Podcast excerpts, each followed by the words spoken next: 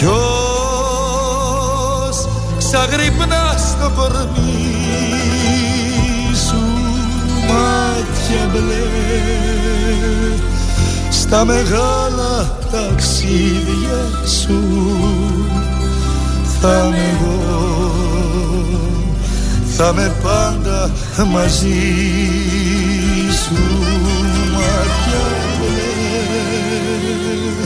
στα μεγάλα ταξίδια σου θα με εγώ θα με πάντα μαζί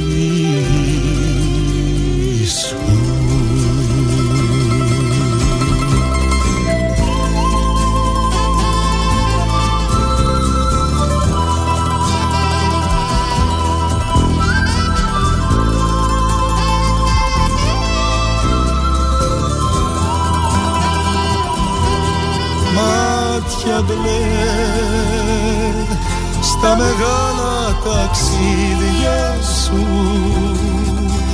Θα με εγώ. Θα με πάντα μαζί σου. Μάτια μπλε. Στα μεγάλα ταξίδια σου. Θα με εγώ. Θα με πάντα μαζί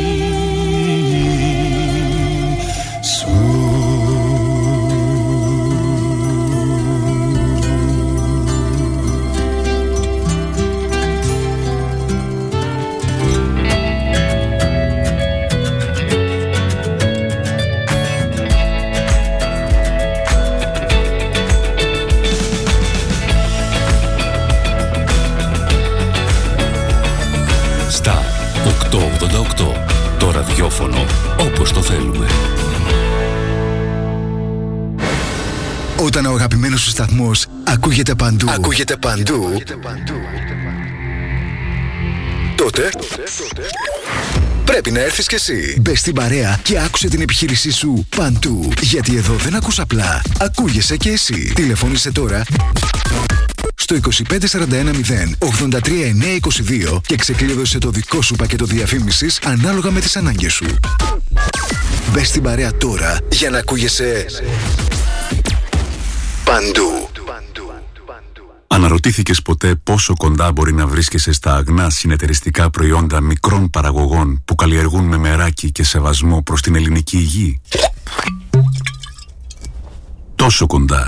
Γνώρισε τα The τα αγνά συνεταιριστικά προϊόντα της Ελλάδας που ταξιδεύουν τις δικές μας γεύσεις σε όλο τον κόσμο. Αυθεντικό μέλι από τα βουνά της Χαλκιδικής και τους τιμαρότοπους του Αιγαίου. Εξαιρετικά παρθένο ελαιόλαδο από τη Λακωνία. Βιολογικός χυμός ρόδι από τη Βόρεια Ελλάδα. Ελιές από την Καλαμάτα και τη Χαλκιδική. The με την υπογραφή ποιότητας της κορυφαίας συνεταιριστικής εταιρείας ΣΕΚΕ. Τι ψάχνεις; Να ενημερωθώ. Για εμάς εδώ. Λιχτρολόγησε thrakitoday.com η δική μας ηλεκτρονική εφημερίδα της Ξάνθης με πλήρη και συνεχή ενημέρωση για όλη τη Θράκη και την Ξάνθη. Για να μην ψάχνεις εδώ και εκεί, thrakitoday.com Το δικό σας πόρταλ με όλα τα νέα. Μαθαίνεις αυτό που ψάχνεις στοχευμένα από ανεξάρτητους συνεργάτες για αξιοπιστία των ειδήσεων. thrakitoday.com Πρόσθεσέ το στα αγαπημένα σου. Διαφημιστείτε στο thrakitoday.com Star 888 Έγκυρη ενημέρωση με άποψη και αντικειμενικότητα. Οι σημαντικότερες ειδήσεις της Ελλάδας, του κόσμου και της τοπικής κοινωνίας καθημερινά Δευτέρα έως Παρασκευή 8 με 10. Πρωινή ενημέρωση με τον Κοσμά Γεωργιάδη στο Star 888 το ραδιόφωνο όπως το θέλουμε.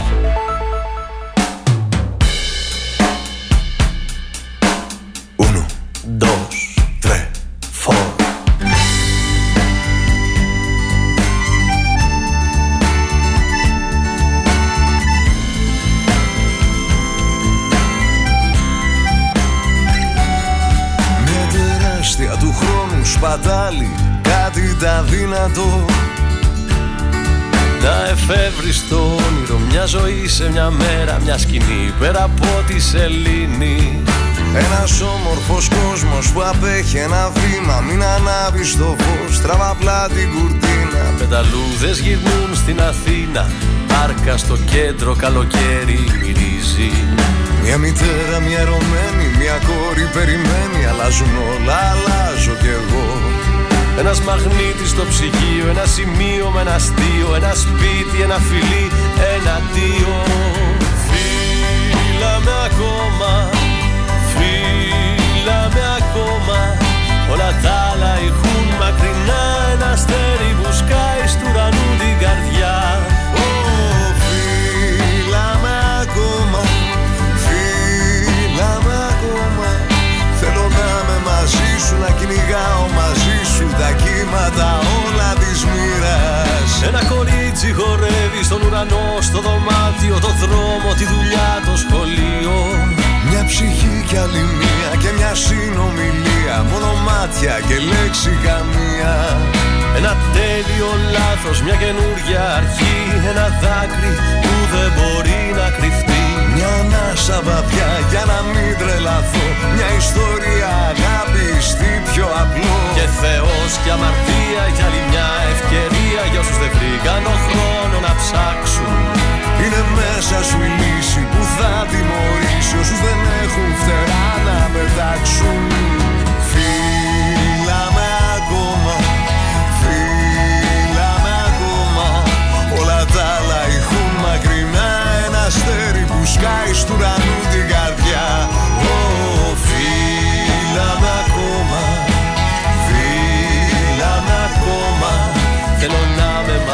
σου, να γεράσω μαζί σου το φεγγάρι να έχουμε στρώμα. Και τυχαίο και γραφτό το μεγάλο μωρό που παίζει με τόξο και βέλη που χτυπάει και φεύγει όλα τα ανατρέλει. Μα ο χάρτης το δρόμο σου δείχνει. Του κρυμμένου θησαυρού το ταξίδι τελειώνει. Εκεί που είναι αδύνατο να είμαστε μόνοι Σε κοιτάζω στα μάτια σαν καθρέφτες γυαλίζουν το πιο ωραίο εαυτό μας pecado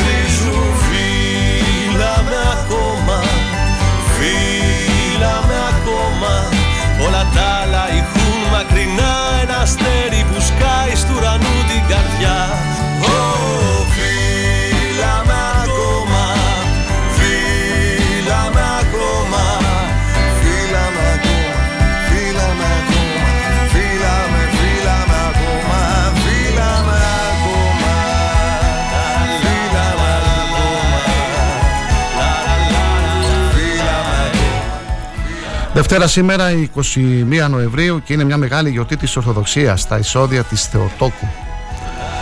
Τα εισόδια της Θεοτόκου στο ναό, γνωστά στη Δύση ως παρουσίαση της Παρθένου Μαρίας, είναι χριστιανική εορτή, η οποία εορτάζεται από όλα τα χριστιανικά δόγματα που αναγνωρίζουν Αγίους στις 21 Νοεμβρίου. Ανήκει στις ε, θεομητορικές εορτές. Το εορταζόμενο γεγονός δεν αναφέρεται σε κανονική Αγία Γραφή. Η πρώτη γνωστή αναφορά σε αυτό βρίσκεται στο Πρωτοευαγγέλιο του Ιακώβου, ένα απόκριφο κείμενο του τέλους του δεύτερου αιώνα. Σύμφωνα με αυτό, οι μετέπειτα γονείς της Παναγίας, ο Ιακήμ και Άννα, ήταν βαθιά στεναχωρημένοι από το ότι δεν είχαν παιδιά. Για το λόγο αυτό προσευχήθηκαν και είχαν συμφωνήσει να αφιερώσουν το τέχνο τους στο Θεό. Αποκτώντας τη Μαρία, λοιπόν, την πήγαν όταν ακόμα αυτό ήταν παιδί, στο ναό της Ιερουσαλήμ, προκειμένου να την αφιερώσουν στο Θεό. Αυτά είναι τα εισόδια της Θεοτόκου. Η Ορθόδοξη Εκκλησία εορτάζει σήμερα. Η ημερομηνία βρίσκεται μέσα στην νηστεία των Χριστουγέννων. Κατά την ημέρα αυτή, οι κανόνες της νηστείας ελαφραίνουν κάπως και επιτρέπεται η κατανάλωση ψαριού, κρασιού και λαδιού. Χρόνια πολλά, φίλοι και φίλες. Κάτι να σε εντυπωσιάσει Χρόνια πολλά και στις εορτάζουσες. Η ώρα είναι 8 και 9 πρώτα λεπτά. και μόλις ξεκίνησε η πρώτη πρωινή ενημέρωση της εβδομάδας Star 888 το ραδιόφωνο όπως το θέλουμε.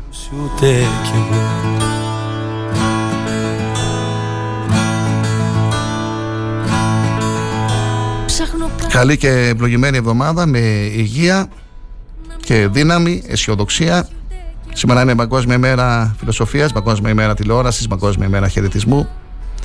Γιορτάζουν και οι ένοπλες δυνάμεις μας. Χρόνια πολλά στο στρατό μας. Βρήκα κάτι λοιπόν να σου πω που είναι πάντα καινούριο και απλό. Ανατολή του ήλιου είχαμε στις 7 και 12 πρώτα λεπτά, δύση του ήλιου 17 ε, και 9. Καλή σας ημέρα, καλή εβδομάδα, φίλοι και φίλες. Στην επιμέλεια του ήχου και της μουσικής ο Κυριάκος, στην επιμέλεια και παρουσίαση της εκπομπής ο Κοσμάς Γεωργιάδης. Θα είμαστε εδώ για δύο ώρες περίπου με τα κυριότερα νέα, τα πανελλαδικά αλλά και της περιοχής μας.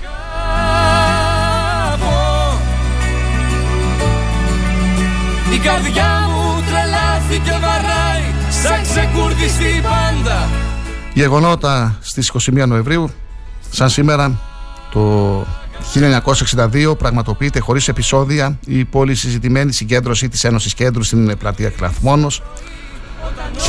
1962 υπογράφεται η σύμβαση μεταξύ ελληνικού δημοσίου του Ελληνοαμερικανού επιχειρηματία Τον Πάπας και της ΕΣΟ για τη δημιουργία βιομηχανικού συγκροτήματος στη Θεσσαλονίκη. Προβλέπεται η ανέγερση δεύτερου διελιστηρίου καθώς και άλλων βιομηχανιών. Έτσι θα αρχίσουν. Ψάχνω κάτι καινούριο να πω. Να μην το έχω ξανακούσει ούτε κι εγώ. Μα νομίζω τίποτα δεν μου ανήκει. Τα κρατάει καλά κρυμμένα η αλήκη Ψάχνω κάτι καινούριο να πω.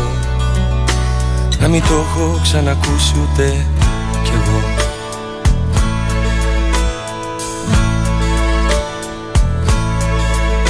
Ψάχνω κάτι καινούριο αλλά Τριγυρνώ συνεχώς στα παλιά. Με τη βάρκα του Μάνου σε ένα κύμα Το γαλάζιο του Οδυσσέα σε ένα πείμα Σαν σήμερα το 1898 γεννήθηκε ο Ρενέ Μαγκρίτ, Βέλγος ε, σουραλιστής ζωγράφος ε, και το 1927 η Άννα Συνοδεινού, Ελληνίδα ηθοποιός η οποία έφυγε από τη ζωή 7 Ιανουαρίου 2016. Σαν σήμερα το 2000 έφυγε από τη ζωή ο Εμίλ Ζάτοπεκ Τσέχος αθλητής του Στίβου, ο άνθρωπος ατμομηχανή, ήταν ο μεγάλος πρωταγωνιστής των Ολυμπιακών Αγώνων του Ελσίκη. Το μετά και το πάντα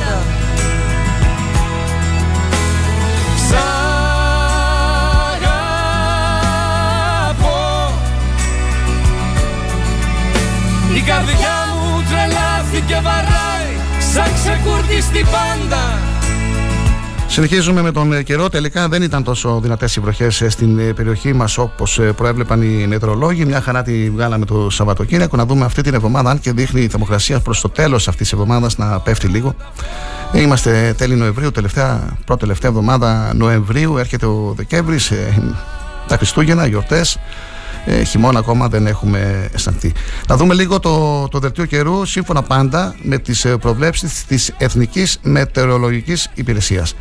Για σήμερα Δευτέρα λοιπόν, 21 Νοεμβρίου, φίλοι και φίλες, προβλέπονται νεφώσεις παροδικά αυξημένες σε όλη τη χώρα με τοπικές βροχές και σποραδικές καταιγίδες, πιθανώς κατά τόπου ισχυρέ, κυρίως στα δυτικά τα βόρεια και την ανατολική νησιωτική χώρα.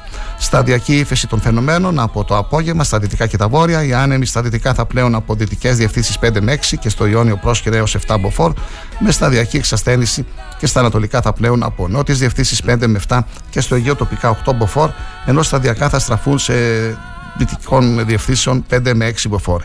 Η θερμοκρασία θα σημειώσει πτώση κυρίως στα δυτικά, τα κεντρικά και τα βόρεια και θα φτάσει τους 16 με 19 βαθμούς και στην υπόλοιπη χώρα τους 21 με 23 βαθμούς Κελσίου. Συνεφιασμένος ο καιρός στην περιοχή μας, Μακεδονία και Θράκη, οι μετρολόγοι προβλέπουν αυξημένες νεφώσεις με τοπικές βροχές και σποραδικέ καταιγίδες. Τα φαινόμενα τα οποία πιθανώς θα είναι κατά τόπους ισχυρά κυρίως στην Ανατολική Μακεδονία και τη Θράκη από το απόγευμα θα εξασθενήσουν για την ώρα εγώ δεν βλέπω φαινόμενα, τέλος πάντων. Οι άνεμοι από νότιες διευθύνσεις 5 με 7 και το πρωί στα ανατολικά τοπικά έως 8 μποφόρ. Από το απόγευμα βαθμιά και από τα δυτικά θα στραφούν σε δυτικών διευθύνσεων και θα εξασθενήσουν. Η θερμοκρασία από 11 έως 19 βαθμούς. Στη Δυτική Μακεδονία θα είναι 3 με 4 βαθμούς χαμηλότερη, 19 βαθμοί μια χαρά και σήμερα Δευτέρα 21 Νοεμβρίου.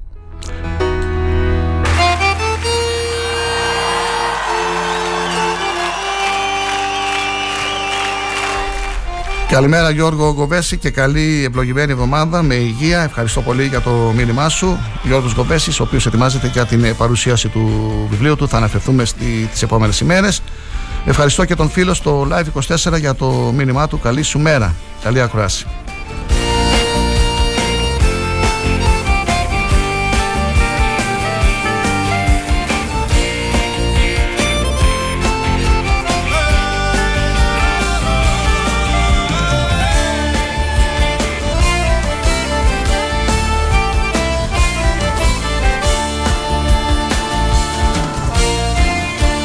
Είναι η πρώτη ενημέρωση της ημέρας. Ε, Νωρίς νωρίς 8 και 4 Η πρώτη ενημέρωση που ακούτε Στην ε, περιοχή της Ξάνθης. Θα είμαστε εδώ για δύο ώρες. Σε λίγο θα περάσουμε στα πρωτοσέλιδα του Αθηναϊκού τύπου. Στι χειρότερε πανελλαδικές ειδήσεις, μετά τις 8.30 τα πρωτοσέλιδα του τοπικού τύπου που κυκλοφόρησαν το περασμένο Σάββατο, η τοπική επικαιρότητα και μετά τις 9 οι καθιερωμένες συνεντεύξεις. Συνεντεύξεις που είναι πολλές, ε, τις τελευταίες ημέρες και μπορείτε βέβαια να τις αναζητήσετε και να τις ακούσετε στο αρχείο των ε, εκπομπών μας. Στην κατηγορία πρωινή ενημέρωση στην ε, σελίδα του σταθμού star888fm.gr στο αρχείο μπορείτε να ακούτε όπου και να είστε όλη την ημέρα τις ε, εκπομπές μας και τις συνεντεύξεις. Περιμένουμε τα μηνύματά σας με τους γνωστούς τρόπους επικοινωνίας στο live24, στο facebook στην σελίδα του σταθμού. Και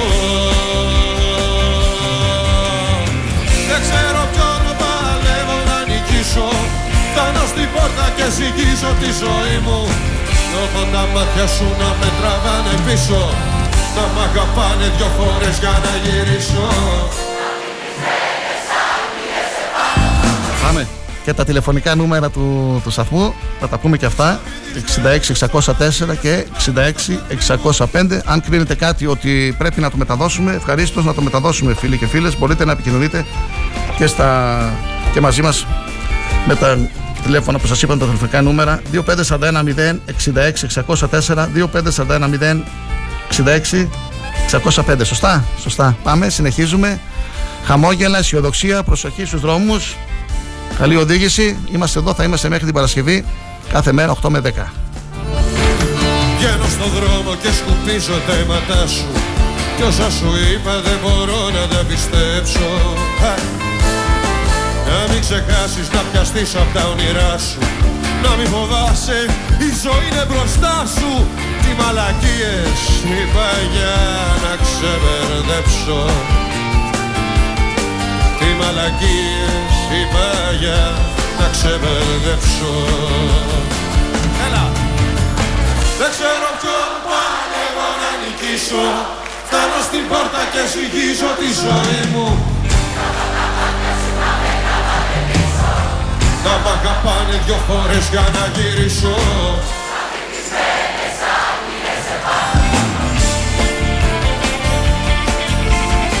Σαν βυθισμένες άγγελες πάνω στο κορμί μου. Σαν βυθισμένες άγγελες πάνω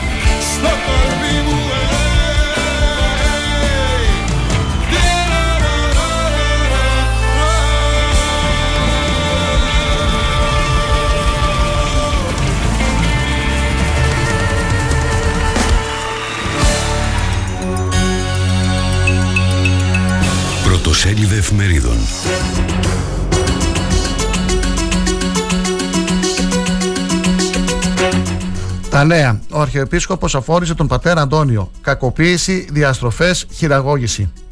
Για τις υποκλοπές και σκαφάτες συκοφαντίες από τον ΣΥΡΙΖΑ. Προαναγγελία προς την ομιμοποίηση τα νέα αυθαίρετα. Ο Υφυπουργός Περιβάλλοντος άνοιξε τη συζήτηση για την τακτοποίηση των αυθαιρέτων που δεν έχουν καθόλου άδεια. Η εφημερίδα των συντακτών Παιδιά στο έλεος του κυρίου. Η παιδική προστασία στους ιδιώτες, η κυβέρνηση παθητικός θεατής. Ελεύθερος τύπος.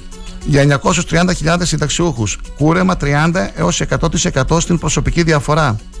Στο κάδρο των ερευνών και ο Πάτη Αντώνιος. Μανιφέστο. Οι γελοί ισχυρισμοί του ΣΥΡΙΖΑ.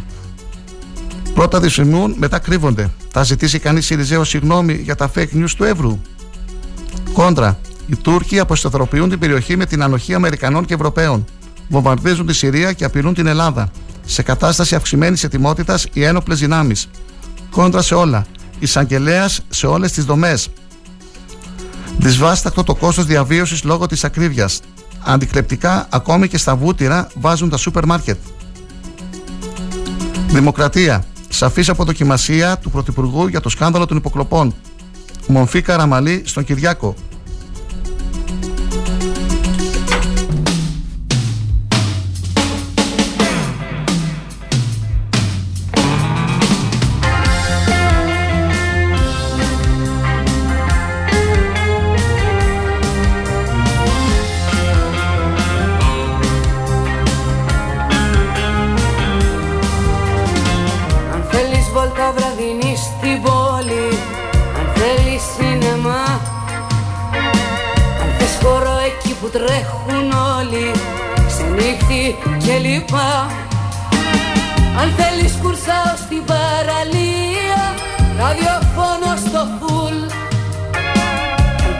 Πάλι θέλεις τη γνωστή γωνία. Απλά ένα ραντεβού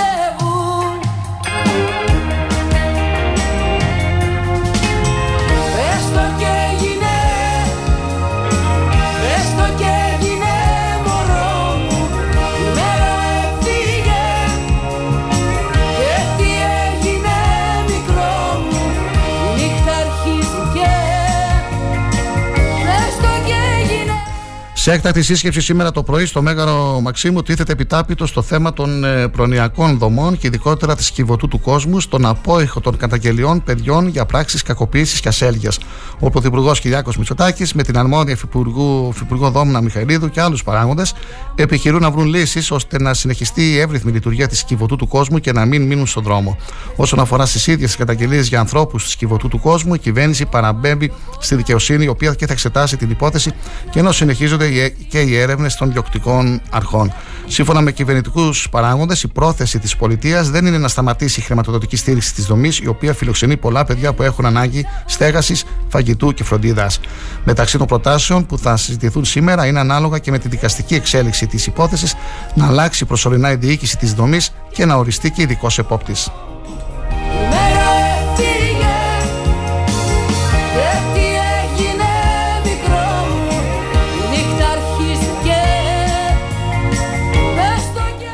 Καμία ανησυχία δεν εμπνέει ο σεισμός 5,5 ρίχτες στην Κρήτη, σύμφωνα με τον καθηγητή γεωλογίας Ευθύμιο Λέκα. Μιλώντας στο Sky πριν από λίγο για το σεισμό που τα χαράματα ταρακούνησε την Κρήτη, ανέφερε πως ε, δεν εμπνέει ανησυχία και αυτό γιατί είχε μεγάλο εστιακό βάθος σε 46,9 χιλιόμετρα, σύμφωνα με το Γεωδυναμικό Ινστιτούτο, το οποίο σημαίνει πως χάνει την ενέργειά του.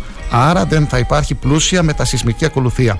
Τον χαρακτήρισε σεισμό βάθους, το οποίο σημαίνει πως γίνεται αισθητός σε ακόμα μεγαλύτερη έκταση, άρα είναι φυσιολογικό να τον καταλάβουν ακόμα και στην Αίγυπτο. Επίσης είπε πως δεν υπάρχει θέμα τσουνάμι, παρότι το Ευρωμεσογειακό Ινστιτούτο είχε εκδώσει προειδοποίηση.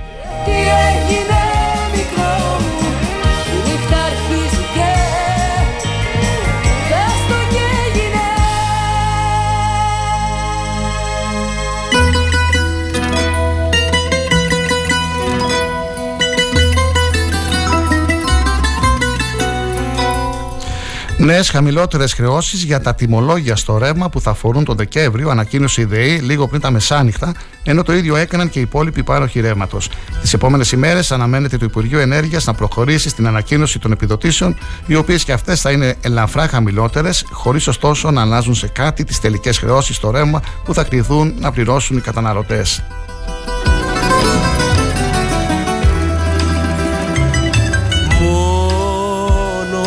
Μια φορά. Κρίμα στη χαρά. Κάπου κοιταχτήκαμε, μετά ερωτευτήκαμε κι ύστερα βρεθήκαμε άλλη μια φορά Ένα ακόμη παράθυρο φοροδιαφυγής επιχειρεί να κλείσει η ΑΔΕ, υλοποιώντας την απέτηση της Ευρωπαϊκής Επιτροπής για την καθιέρωση ηλεκτρονικής τιμολόγησης σε όλες τις διασυνοριακές συναλλαγές μεταξύ εταιριών στις χώρες της Ευρωπαϊκής Ένωσης. Να σημειωθεί ότι μία από τις μεγαλύτερες πληγές φοροδιαφυγής στην Ευρωπαϊκή Ένωση αποτελεί το έλλειμμα ΦΠΑ. Τα δεδομένα των ηλεκτρονικών τιμολογίων θα εμφανίζονται σχεδόν σε πραγματικό χρόνο σε μια νέα κεντρική βάση δεδομένων της Ευρωπαϊκής Ένωσης, στην οποία θα έχουν πρόσβαση οι φορολογικές αρχές των κρατών μελών. Έτσι λοιπόν, για παράδειγμα, μια ελληνική επιχείρηση που συναλλάσσεται με μια επιχείρηση στη Γερμανία θα είναι υποχρεωμένη να εκδίδει ηλεκτρονικό τιμολόγιο και να διαβιβάζει τα στοιχεία του τιμολογίου στην ΑΕΔ. Στη συνέχεια, η ΑΕΔ θα μοιράζεται τα δεδομένα της συναλλαγής με άλλα κράτη-μέλη, αναφέροντάς τα στη νέα κεντρική βάση δεδομένων της Ευρωπαϊκής Επιτροπής. Δηλαδή, φακελωμένη ακόμα και σε όλη την Ευρώπη, σε όλες τις χώρες.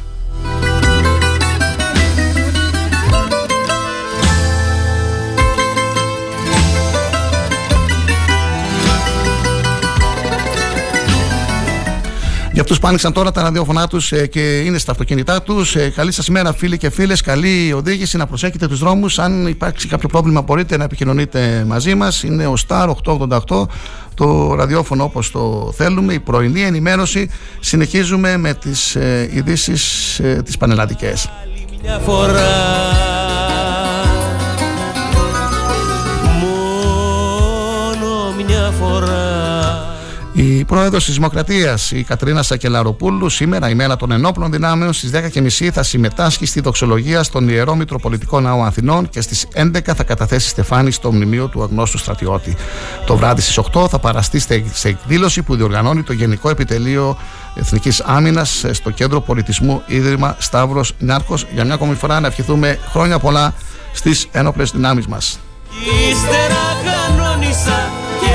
Σου τηλεφώνησα ούτε μια φορά Σε ένα λεπτομερή απολογισμό των κυβερνητικών παρεμβάσεων την τελευταία εβδομάδα προέβη σε ανάρτησή τους στον προσωπικό του λογαριασμό στο Facebook ο Πρωθυπουργός Κυριάκος Μητσοτάκης. Μάλιστα, στο τέλος της μακροσκελούς ανάρτησής του, ο Πρωθυπουργός διαμηνύει ότι είτε συμφωνείτε είτε διαφωνείτε με την κυβέρνηση αυτή, σας υπόσχομαι πως κάθε μέρα εργαζόμαστε για να κάνουμε τη ζωή του κάθε πολίτη καλύτερη. Μεταξύ άλλων, ο κύριος Μητσοτάκης ανέφερε: Κάθε εβδομάδα κάνουμε ένα εσωτερικό απολογισμό του έργου μας. Κοιτάμε τι πετύχαμε, τι άλλαξε προς το καλύτερο, τι θα μπορούσαμε να κάνουμε καλύτερα, τι χρειάζεται να βελτιώσουμε. Με λίγα λόγια, κοιτάμε τι μαθήματα προκύπτουν. Σε συζήτηση αυτής της εβδομάδας, διαπιστώσαμε ξανά το πόσο δύσκολο είναι να επικοινωνήσουμε στον κόσμο το σύνολο του κυβερνητικού έργου. Και είναι λογικό.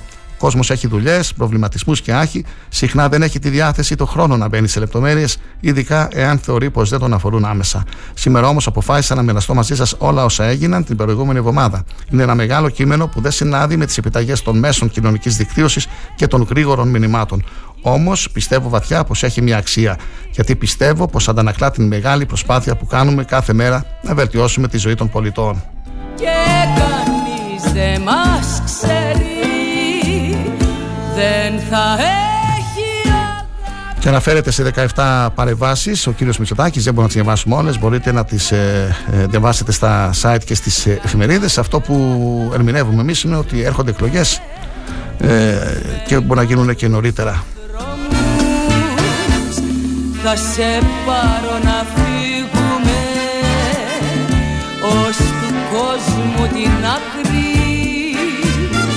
Για να πάψει απ' τα μάτια σου Να κυλάει ένα δάκρυ Θα σε Ο πρόεδρος του Πασόκ Κινήματος Αλλαγής Νίκος Αντρουλάκη δηλώνει σε άρθρο του στην εφημερίδα Το Βήμα της Κυριακής ότι το νομοσχέδιο που προτείνει η κυβέρνηση για την ΕΕΠ και έχει τεθεί σε διαβούλευση αποτελεί τη θεσμική νίκη του κόμματός μας καθώς θέτει αυστηρές προποθέσει και την ανάγκη πρώτερης έγκρισης του Προέδρου της Βουλής για την παρακολούθηση πολιτικών προσώπων όπως χαρακτηριστικά υπογραμμίζει.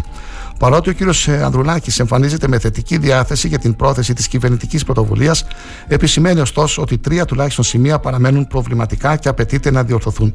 Όπως τονίζει, αυτό που συνεχίζει να εξοργίζει είναι η αιμονή της κυβέρνησης στη συσκότηση των πεπραγμένων της, η έλλειψη κάθε διάθεσης λογοδοσίας για μια υπόθεση που πλήττει βάναυσα το κύριο των θεσμών μας και δυσφημεί τη χώρα διεθνώς.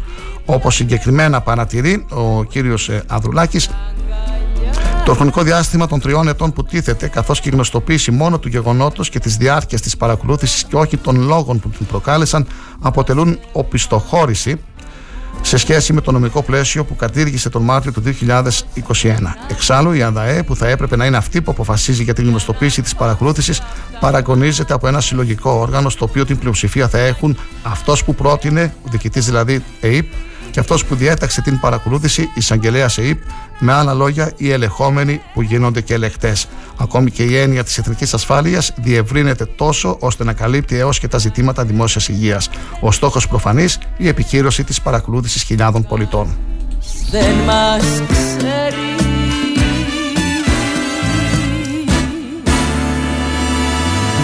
Μουσική, ψυχαγωγία και ενημέρωση όσο πρέπει. Star 888. Γι' αυτό είναι το ραδιόφωνο όπως το θέλουμε. Αν σταματήσεις τη ραδιοφωνική σου διαφήμιση για να γλιτώσεις χρήματα, είναι σαν να σταματάς το ρολόι σου νομίζοντας και ότι ο χρόνος σταματά. Για σκέψου.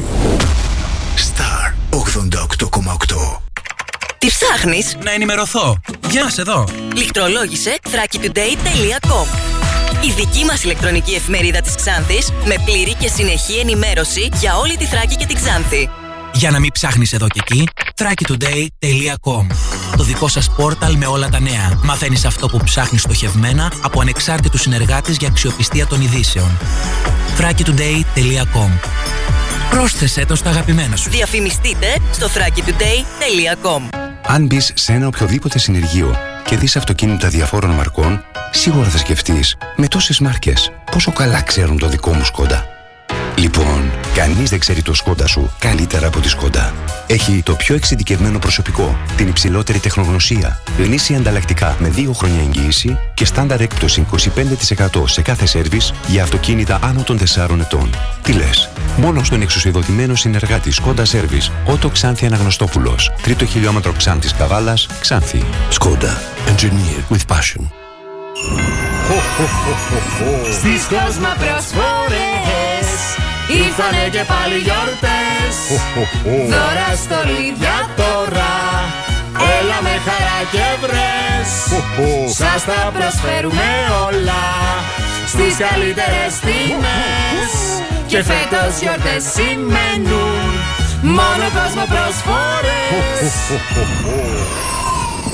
Κοσμοπροσφορές. Φέτος και εσύ, αν δεν θες να πεις το ποίημα, στις Κοσμοπροσφορές να έρθεις. Να μην είσαι άλλο θύμα. Στις Κοσμοπροσφορές θα βρείτε και λύσεις διακόσμησης για επαγγελματίες σε ασύγκριτες τιμές.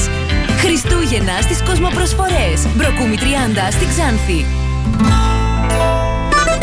Ο Star 88,8 θυμάται το νέο κύμα. Μια φορά θυμάμαι μ' αγαπούσες Τραγούδια που σημάδεψαν τη δεκαετία του 60 παίζουν κάθε Πέμπτη 8 με 9 στην αγαπημένη σας συχνότητα.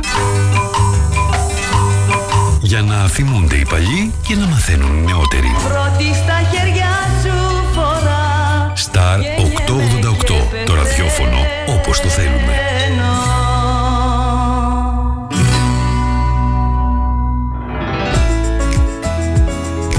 Star 888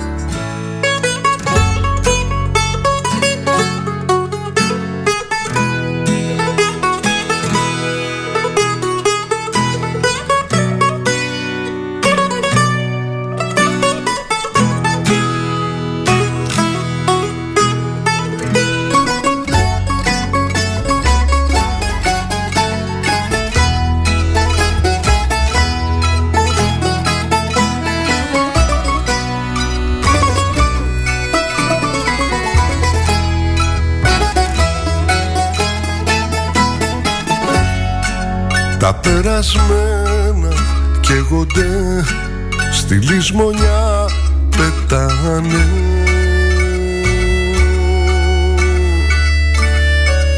Γίνοντα για τρεφτές πληγές τις νύχτες και πονάνε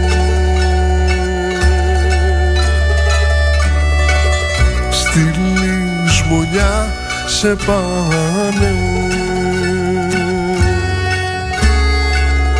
Στάσου λιγάκι μη μιλάς. Άσε το χτύπο της καρδιάς Να πει ότι είναι είναι για να πει. Στο φως να γεννηθεί για ένα τίποτα. Μη φοβηθείς πως φτάσαμε στα νύποτα. Γλυκιά μου μην χαθείς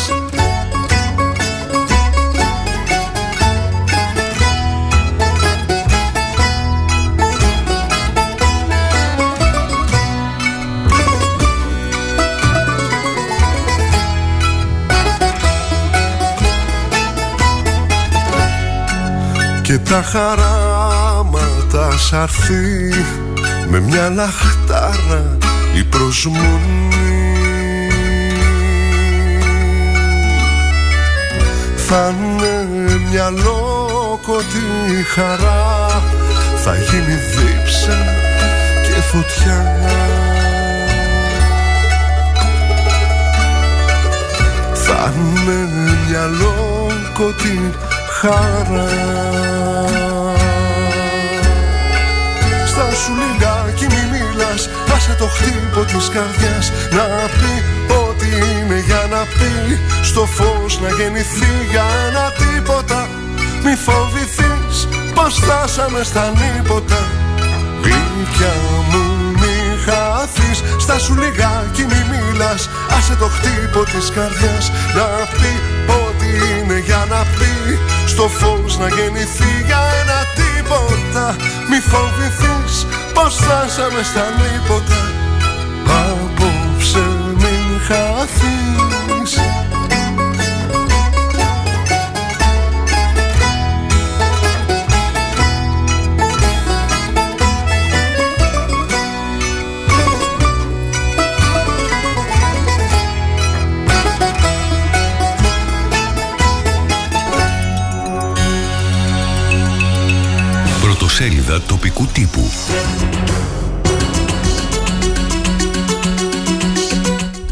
Με αλφαβητική σειρά, εφημερίδα Αγώνας. Ερώτηση βουλευτών Κομμουνιστικού Κόμματος Ελλάδας προς τον Υπουργό Εθνικής Άμυνας καθυστερήσεις στην καταβολή ιατροφαρμακευτικών δαπανών των στελεχών των ενόπλων δυνάμεων.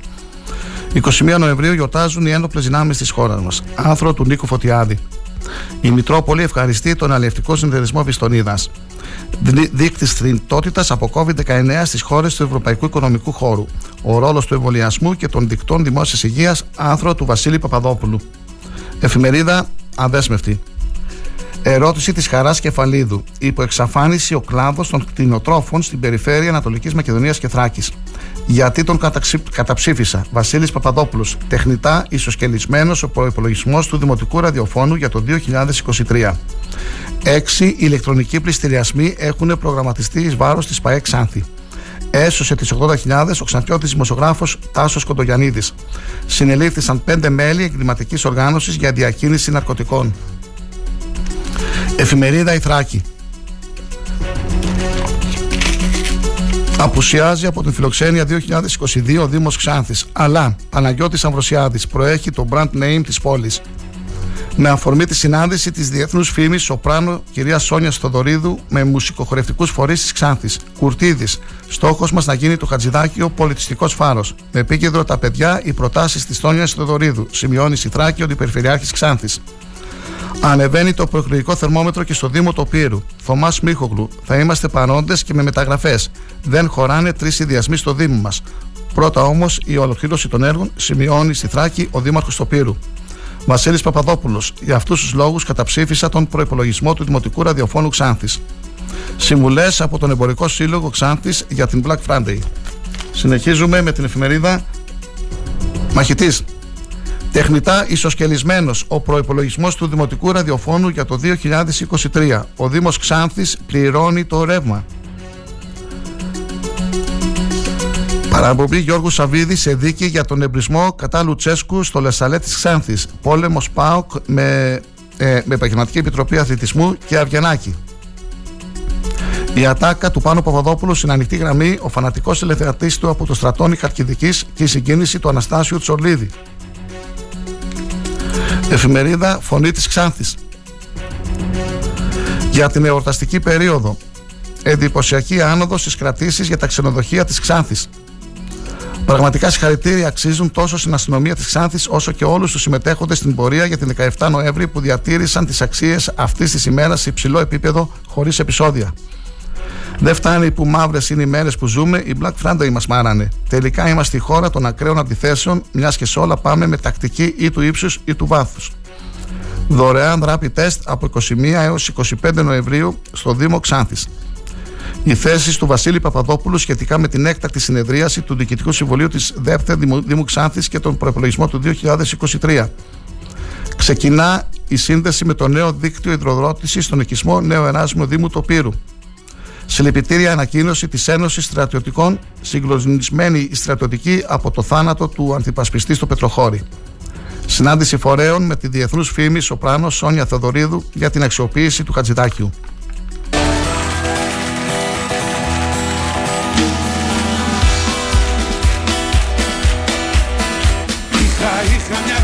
Αγάπη αχαρδούλα και μια σε συννεφάκι συννεφούλα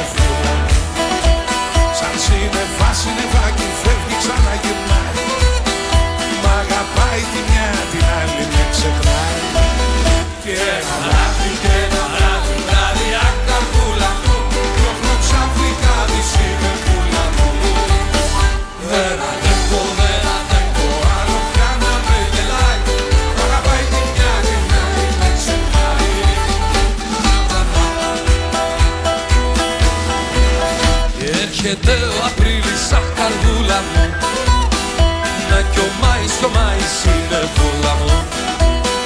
Δίχως δίχως τραγούδι δάκρυ και φιλί Λένε άντε την άνοιξη φέτος αυτή Συνεχούλα, συνεχούλα να γυρίσεις σου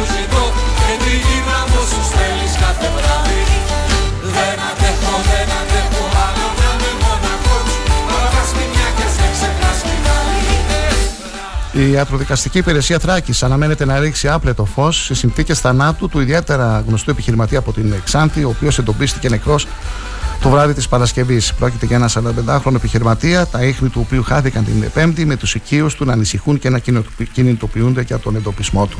Στη δημοσιότητα αρχικά δόθηκε μια φωτογραφία με το επαγγελματικό όχημα το οποίο οδηγούσε όταν εξαφανίστηκε με τους οικείους γνωστούς και φίλους του επιχειρηματία να ζητούν πληροφορίες από τους υπόλοιπους χρήστες στα social media.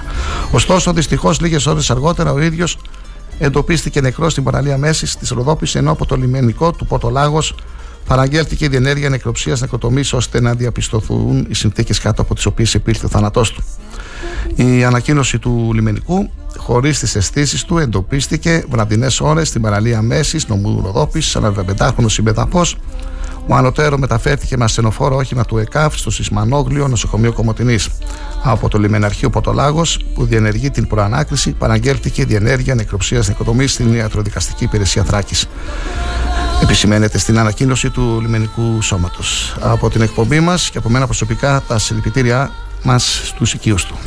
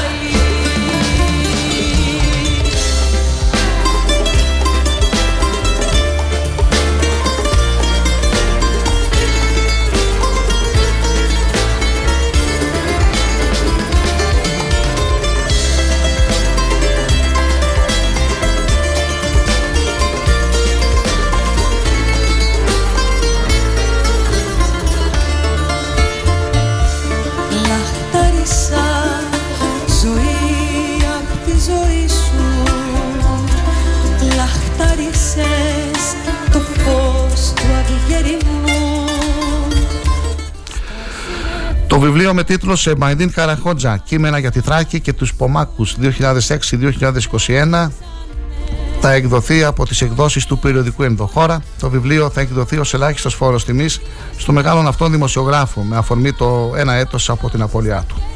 Πιθανόν το αφιέρωμα αυτό να είναι έτοιμο και να γίνει σχετική παρουσίαση στο Ίδρυμα Θρακικής Τέχνης και Επανάδοσης ε, στις 7 Δεκεμβρίου. Δεν είναι κάτι το επίσημο. Θα γνωρίζουμε περισσότερα τις επόμενες ημέρες και έχουμε προγραμματίσει μια συνέντευξη Πέμπτη Παρασκευή με τον ε, κύριο Νίκο Κόκα.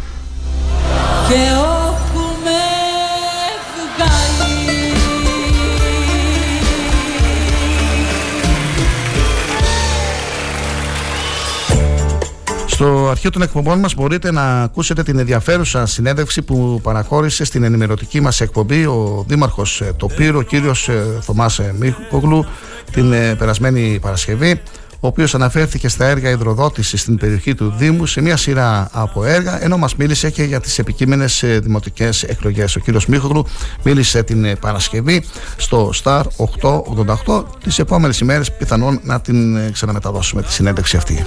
Μουσικές καινούργιες να σου τραγουδήσω Έλα μη μου καίγεσαι Θα σου μια εξαιρετικά θετική και αυθεντική εικόνα της περιφέρειας Ανατολικής Μακεδονίας και Θράκης παρουσιάστηκε σε κυπριακά μέσα ενημέρωσης από τους δημοσιογράφους ε, που συμμετείχαν, το οποίο πραγματοποιήθηκε στο πλαίσιο της τουριστικής καμπάνιας της περιφέρειας με κεντρικό μήνυμα Αγκαλιά γεμάτη Ελλάδα.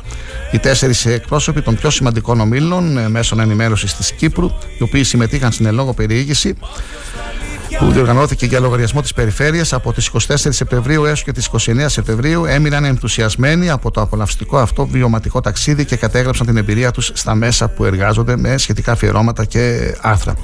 Την ε, καρδιά των ε, ε, ταξιδευτών έκρυψαν μέρη όπως το μεγαλειώδες Δέλτα του Εύρου και οι ολοζώτανες πόλεις της Αλεξανδρούπολης, της Κομωτινής, της Ξάνθης, της Καβάλα, ε, τα ιστορικά μνημεία της περιοχής όπου ξεχώρισε η αρχαία πόλη των Φιλίππων, οι παραδοσιακοί οικισμοί όπως το Σουφλί, φημισμένα τοπικά ενοπία, αλλά και τοπία παράμιλης φυσικής ομορφιάς όπως το σπήλιο του Αγκίτη. Οι εικόνες που αποτυπώθηκαν έγιναν το όχημα για μια πολύ θετική προβολή της περιφέρειας Ανατολικής Μακεδονίας και Θράκης ε, στα μέσα ενημέρωσης της Κύπρου. Παράλληλα, στα πλαίσια της υλοποίησης της βασικής επικοινωνιακής τουριστικής καμπάνιας με κεντρικό μήνυμα Αγκαλιά γεμάτη Ελλάδα, ιδιαίτερα θετικός ήταν και ο αντίκτυπος που είχε συμμετοχή της περιφέρειας στην σχετική έκθεση. Κατά τη διάρκεια της έκθεσης, συμμετείχε ενεργά σε πολλές επικοδομητικές ε, συναντήσεις με σημαντικούς εκπροσώπους του τουριστικού κλάδου. Κεντρικός ε, στόχος και των δύο προωθητικών αυτών πρωτοβουλειών της περιφέρειας ήταν να αναδείξει το ιδιαίτερα χαρακτηριστικό της ευρύτερης περιοχής όσο και των ανθρώπων, φέρνοντας στο προσκήνιο μια Ελλάδα αναλύωτη που μπορεί να αποτελέσει σπουδαίο τουριστικό πόλο έλξης και τις τέσσερις εποχές του χρόνου. Όσα η αγάπη ονειρεύεται, τα αφήνει όνειρα η ζωή. Μα ποιος τα αλήθεια ερωτεύεται, κάνει τον πόνο προσευχή, βαρκούλα κάνει το φιλί. Και ξενιτεύεται.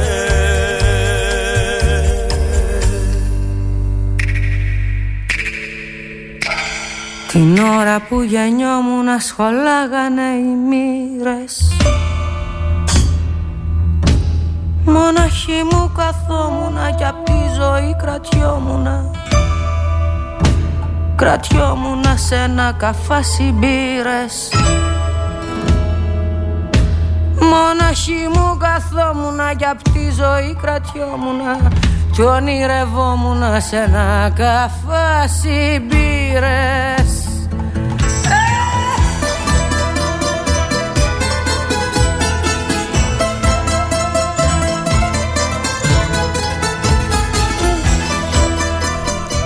Από σήμερα έως ε, την Τετάρτη, 23 Νοεμβρίου, θα πραγματοποιηθεί στο Συνεδριακό Κέντρο Δήμου Βόλου το ετήσιο τακτικό συνέδριο της Κεντρικής Ένωσης Δήμων Ελλάδας. Κεντρικό θέμα του συνεδρίου είναι η ισχυρή αυτοδιοίκηση, καλύτερη Ελλάδα, σύγχρονη ψηφιακή πράσινη δήμη στην υπηρεσία των πολιτών και των τοπικών κοινωνιών.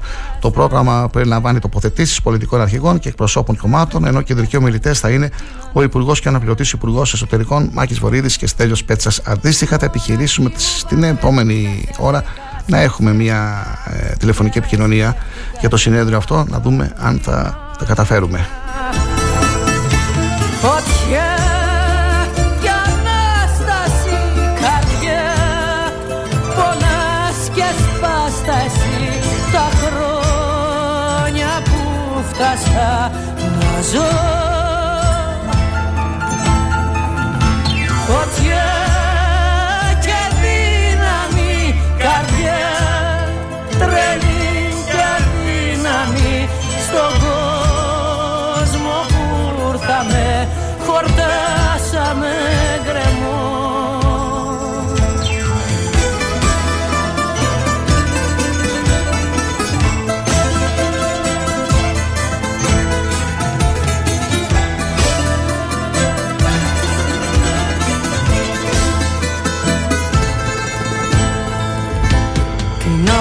περπάτησα μου φέραν και τα δώρα. Μια νύχτα μόνο κράτησα και απάνω της ξεστράτησα. Ξεστράτησα και μου λέγαν προχώρα. Μια νύχτα μόνο κράτησα και απάνω της γονάτισα και παραστράτησα στην πρώτη κατηφόρα Φωτιά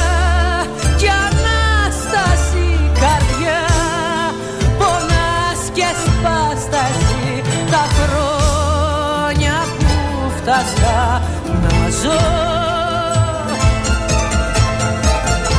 Φωτιά και δύναμη καρδιά Τρελή και αδύναμη στο Ο πρώην Δήμαρχος Ξάνθης, ο κ. Μαρχόπουλο, βρίσκεται στο Βόλο για το συνέδριο της ΚΕΔΕ. Σε μία από τις επόμενες εκπομπές θα τον έχουμε στη, ε, στη κοντά μας για να μας ενημερώσει και για το συνέδριο αλλά και για ζητήματα του Δήμου. Ε, είναι ο, δεν τον έχουμε βγάλει ακόμα τον κύριο Δημαρχόπουλο στον αέρα. Ε, αντίθετα έχουμε βγάλει τον κύριο Μελισσόπουλο, τον κύριο Χατσιδοδόρου και τον ε, Δήμαρχο Ξάνθης, ε, τον ε, κύριο Τσέπελη Σταρ 888 φίλοι και φίλες το ραδιόφωνο όπως το θέλουμε είναι η πρώτη ενημέρωση της εβδομάδας. Είμαστε εδώ για μία ώρα και ένα τέταρτο ακόμα. 10 παρατέταρτο θα σας ενημερώσουμε για την αθλητική κίνηση του Σαββατοκύριακου που είναι πλούσια και βέβαια μετά τις 9 έχουμε και τις συνεντεύξεις και τις κυριότερες ε, τοπικές ειδήσεις. Να έχετε μια ευχάριστη εβδομάδα, μια ευχάριστη ημέρα, χρόνια πολλά στις εορτάζουσες, χρόνια πολλά στις ενόπλες δυνάμεις μας και να συνεχίζετε να ακούτε Star 888. Καλή εβδομάδα, καλή ακρόαση. Κι όταν αισθανθείς παγωνιά και τέλος τότε τι να πεις για παρηγόρια τότε θα είναι αργά. Τότε θα είναι αργά. Τότε θα είναι αργά. Θα έρθουνε στιγμές. Δάκρυα γεμάτες. Μόνη σου θα κλαις κλείσανε θα λες. Τη ζωή συστράτες θα με θυμηθείς. Όταν πια θα δεις πόσο σ' αγαπώ θα με θυμηθείς. Θα με θυμηθείς.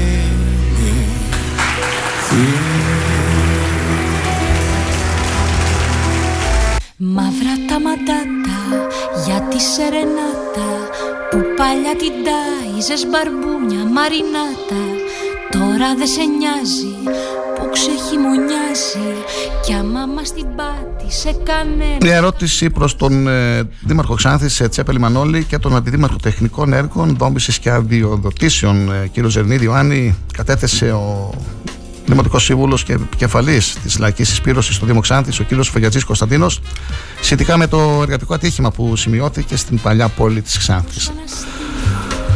Γράφει λοιπόν ο κύριος Βογιατζή και στο τέλος καταθέτει και τα ερωτήματά του. Την Παρασκευή σημειώθηκε σοβαρό εργατικό ατύχημα σε κατάστημα εστίασης στην οδό Ορφαίο, όπου σε στενό σημείο της οδού υπάρχουν τραπεζοκαθίσματα. Διερχόμενο αυτοκίνητο χτύπησε και τραυμάτισε εργαζόμενη, η οποία δούλευε εκείνη την ώρα σε καφετέρια. Είναι ενδεικτικό σύμφωνα με μαρτυρίες ότι αμέσως μετά το ατύχημα μαζεύτηκαν άμεσα τα τραπεζοκαθίσματα, διαφορετικά δεν μπορούσε να έρθει ασθενοφόρο να την παραλάβει. Στο συγκεκριμένο σημείο της οδού Ορφαίο είναι γεγονός ότι υπάρχει διατηρητέο νεοκλασικό κτίριο που με πρωτοβουλία του Δήμου έχει τοποθετηθεί προστατευτική τραπεζοειδή λαμαρίνα, που επισημαίνει ότι το κτίριο είναι υποκατάρρευση και όμως ακριβώς δίπλα εφάπτονται τραπέζια για την εξυπηρέτηση πελατών. Είναι εύλογα και σημαντικά τα ερωτήματα που προκύπτουν για το περιστατικό και ρωτούνται οι αρμόδιοι της Δημοτικής Αρχής.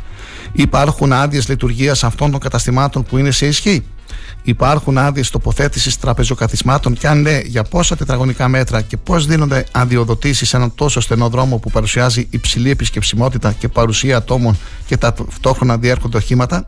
Τι μέτρα θα πάρει η Δημοτική Αρχή για την ασφάλεια των εργαζομένων, των πελατών, των κατοίκων και των περαστικών στο συγκεκριμένο σημείο της παλιάς πόλης; Τι μέτρα έχει πάρει ή θα πάρει η Δημοτική Αρχή για την διέλευση ή μη των οχημάτων από το συγκεκριμένο σημείο της οδού Ορφαίο για την αποφυγή παρόμοιων ατυχημάτων; Τι μέτρα θα πάρει η Δημοτική Αρχή για τη συμμόρφωση των επαγγελματιών των καταστημάτων εστίασης ώστε να μην τοποθετούνται τραπέζια και καθίσματα ακριβώς κάτω από το υποκατάρρευση διατηρηταίου κτηρίου. Για τη λαϊκή συσπήρωση, ο Βουλιατζή Κωνσταντίνος, Δημοτικός Σύμβουλος.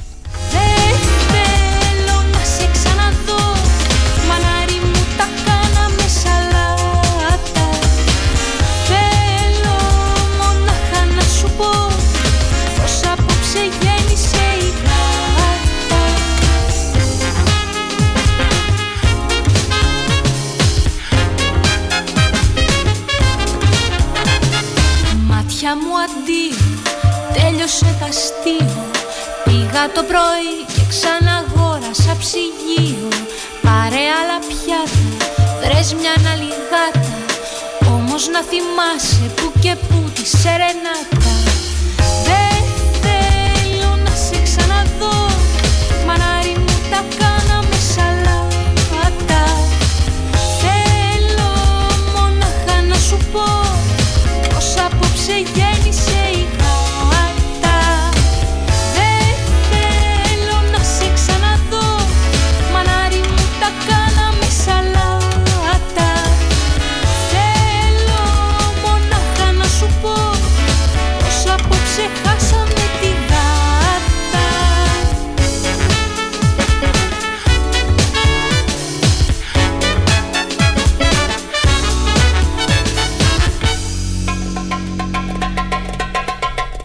Σχετική ανακοίνωση για το ίδιο θέμα. Έδωσε στη δημοσιότητα και το Διοικητικό Συμβούλιο της Ένωσης Ιδιωτικών Υπαλλήλων και Εμποροϊπαλλήλων Ομουξάνθης για το εργατικό ατύχημα σε κατάστημα επισητισμού στην παλιά πόλη. Η Ένωσή μας καταγγέλει τις συνθήκες που συνέβη το νέο εργατικό ατύχημα σε κατάστημα εστίασης το μεσημέρι της Παρασκευής στην παλιά πόλη της Ξάνθης, όπου εργαζόμενη την ώρα εργασίας χτυπήθηκε από αυτοκίνητο και τη έσπασε το πόδι.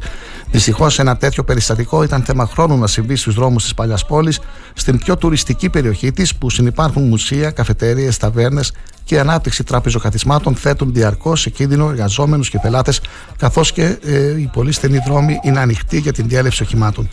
Σοβαρές ευθύνες έχουν οι εργοδότες αλλά και οι αρμόδιες αρχές για τον έλεγχο και τις άδειες για χρήση και ανάπτυξη συγγνώμη, τραπεζοκαθισμάτων στην εστίαση σε ένα τόσο στενό και επικίνδυνο σημείο όπου συνάδελφοι καθημερινά δίνουν τον αγώνα για το μεροκάματο ουσιαστικά μέσα στον δρόμο. Είναι χαρακτηριστικό, σύμφωνα με αυτόπτες μάρτυρες, ότι αμέσως μετά το ατύχημα μαζεύτηκαν άρον-άρον τα τραπεζοκαθίσματα για να μπορέσει να έρθει το ασθενοφόρο και να παραλάβει την εργαζόμενη. Ευχόμαστε περαστικά και γρήγορη ανάρρωση στη συναδέλφισσα. Απαιτούμε τη διερεύνηση των συνθηκών του ατυχήματος, αλλά και να πάρθουν όλα τα απαραίτητα μέτρα από τις αρμόδιες αρχές για την ασφάλεια των εργαζομένων, των κατοίκων και των επισκεπτών της περιοχής, το Διοικητικό Συμβούλιο της Ένωσης Ιδιωτικών Υπαλλήλων και Εμποροϊπαλλήλων Ομού Ξάνθης. Θα μείνουνε στα λόγια, βγες λοιπόν ψυχή μου απ' τα υπόγεια, μπας και δεις το φως θα αληθινό.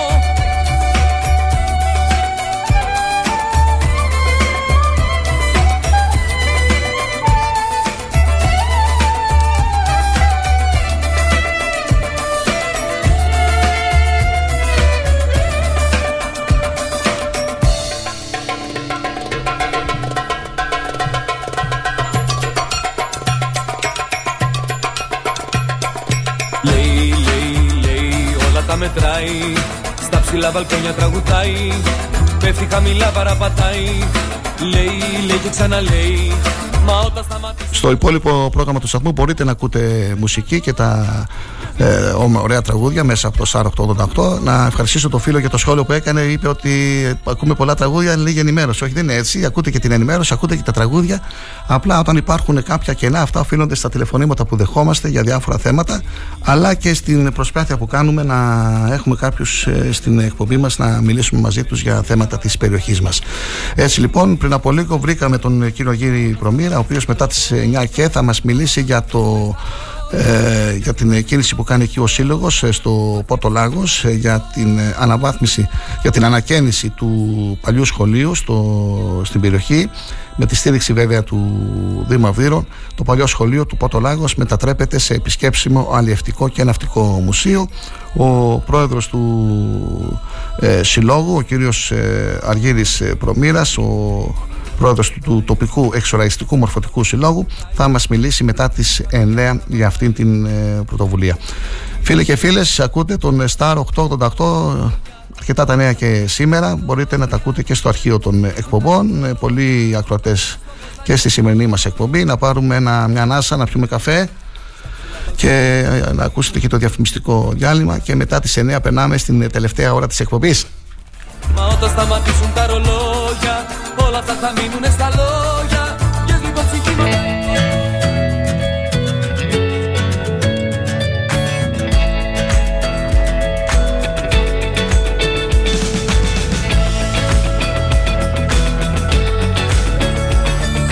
Star 888 Το ραδιόφωνο όπως το θέλουμε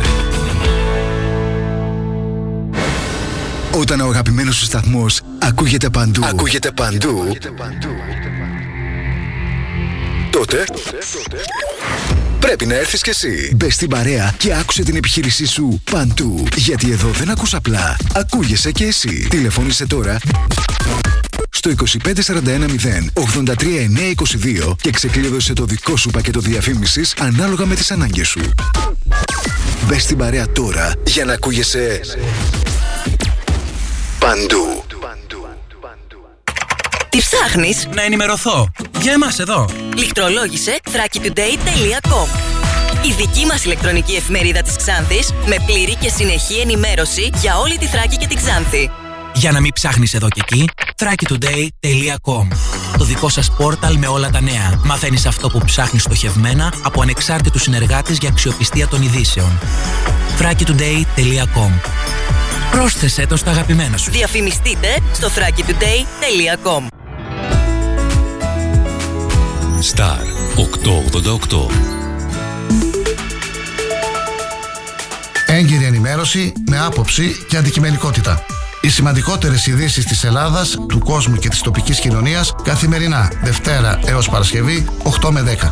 Πρωινή ενημέρωση με τον Κοσμά Γεωργιάδη στο Star 888, το ραδιόφωνο όπως το θέλουμε.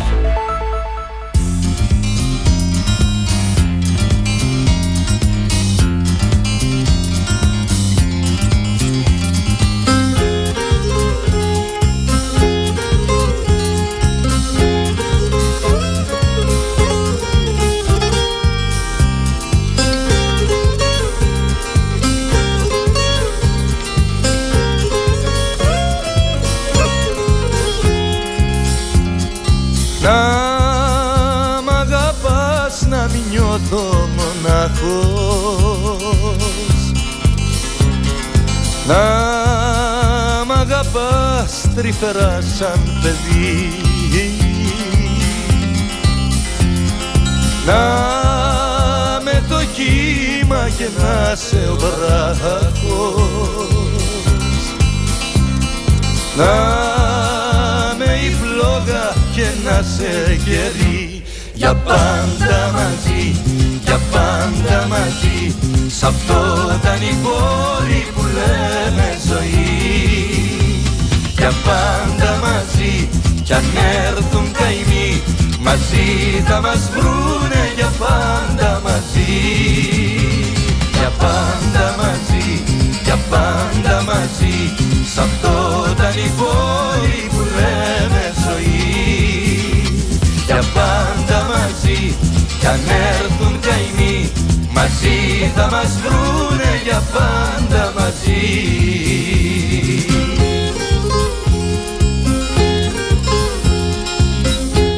Περάσαμε στην ε, δεύτερη ώρα της ενημερωτικής εκπομπής ε, Φίλοι και φίλες, ακούτε πάντα τον ε, Star 888 θα ακούσουμε τώρα την συνέντευξη που μας παραχώρησε πριν λίγες ημέρες η πρόεδρος του Δικηγορικού Συλλόγου Ξάνθης, κυρία Χατσιφωτιάδου, η οποία μας μίλησε για τα κυριότερα ε, θέματα, προβλήματα που αντιμετωπίζουν οι δικηγόροι της περιοχής μας αλλά και για την αποχή που θα κάνουν από τα παράβολα και από τις υποθέσεις νομικής βοήθειας έχουν να παίρνουν χρήματα οι δικηγόροι και βέβαια ε, απαιτούν κάποια στιγμή να τα πάρουν. Ε, μετά την συνέντευξη θα είμαστε πάλι στον αέρα και έχουμε προγραμματίσει και να ακούσουμε για δεύτερη φορά και τον ε, παθολόγο, τον ε, ε, γιατρό, τον κύριο Αγκότσα ε, μας το ζήτησαν φίλοι ακροατές. Ο κύριος Αγκότσα την προηγούμενη εβδομάδα μίλησε στην εκπομπή μας και αναφέρθηκε στις ε, ιώσεις ε, του χειμώνα και στην αντιμετώπιση τους. Μείνετε συντονισμένοι στη συχνότητα 88 και 8. Κι αν έρθουν καημοί μαζί θα μας βρούνε για πάντα μαζί η πρόεδρος του Δικηγορικού Συλλόγου Ξάντη, η κυρία Δέσπινα Χατζηβοτιάδου, βρέθηκε στην ε, κοινή συνεδρίαση που πραγματοποιήθηκε στην ε, Λευκοσία στην ε, Κύπρο, τη Ολομέλεια των Προέδρων των ε, Δικηγορικών Συλλόγων, Ελλάδας και Παγκύπριου Δικηγορικού Συλλόγου και θα μας πει και για αυτή τη συνεδρίαση, αλλά και για τα κυριότερα αυτά αιτήματα και θέματα που, απασχολούνται, που τους απασχολούν όλο αυτό το χρονικό διάστημα. Κυρία Χατζηβοτιάδου, καλή σας ημέρα. Καλημέρα κύριε Γεωργιάδη, σε εσάς και τους ακροατές σας. Ευχαριστούμε πολύ για την πρόσκληση. Είμαστε εδώ όλα τα μέλη του Διοικητικού Συμβουλίου ναι. και ακούμε την εκπομπή σας.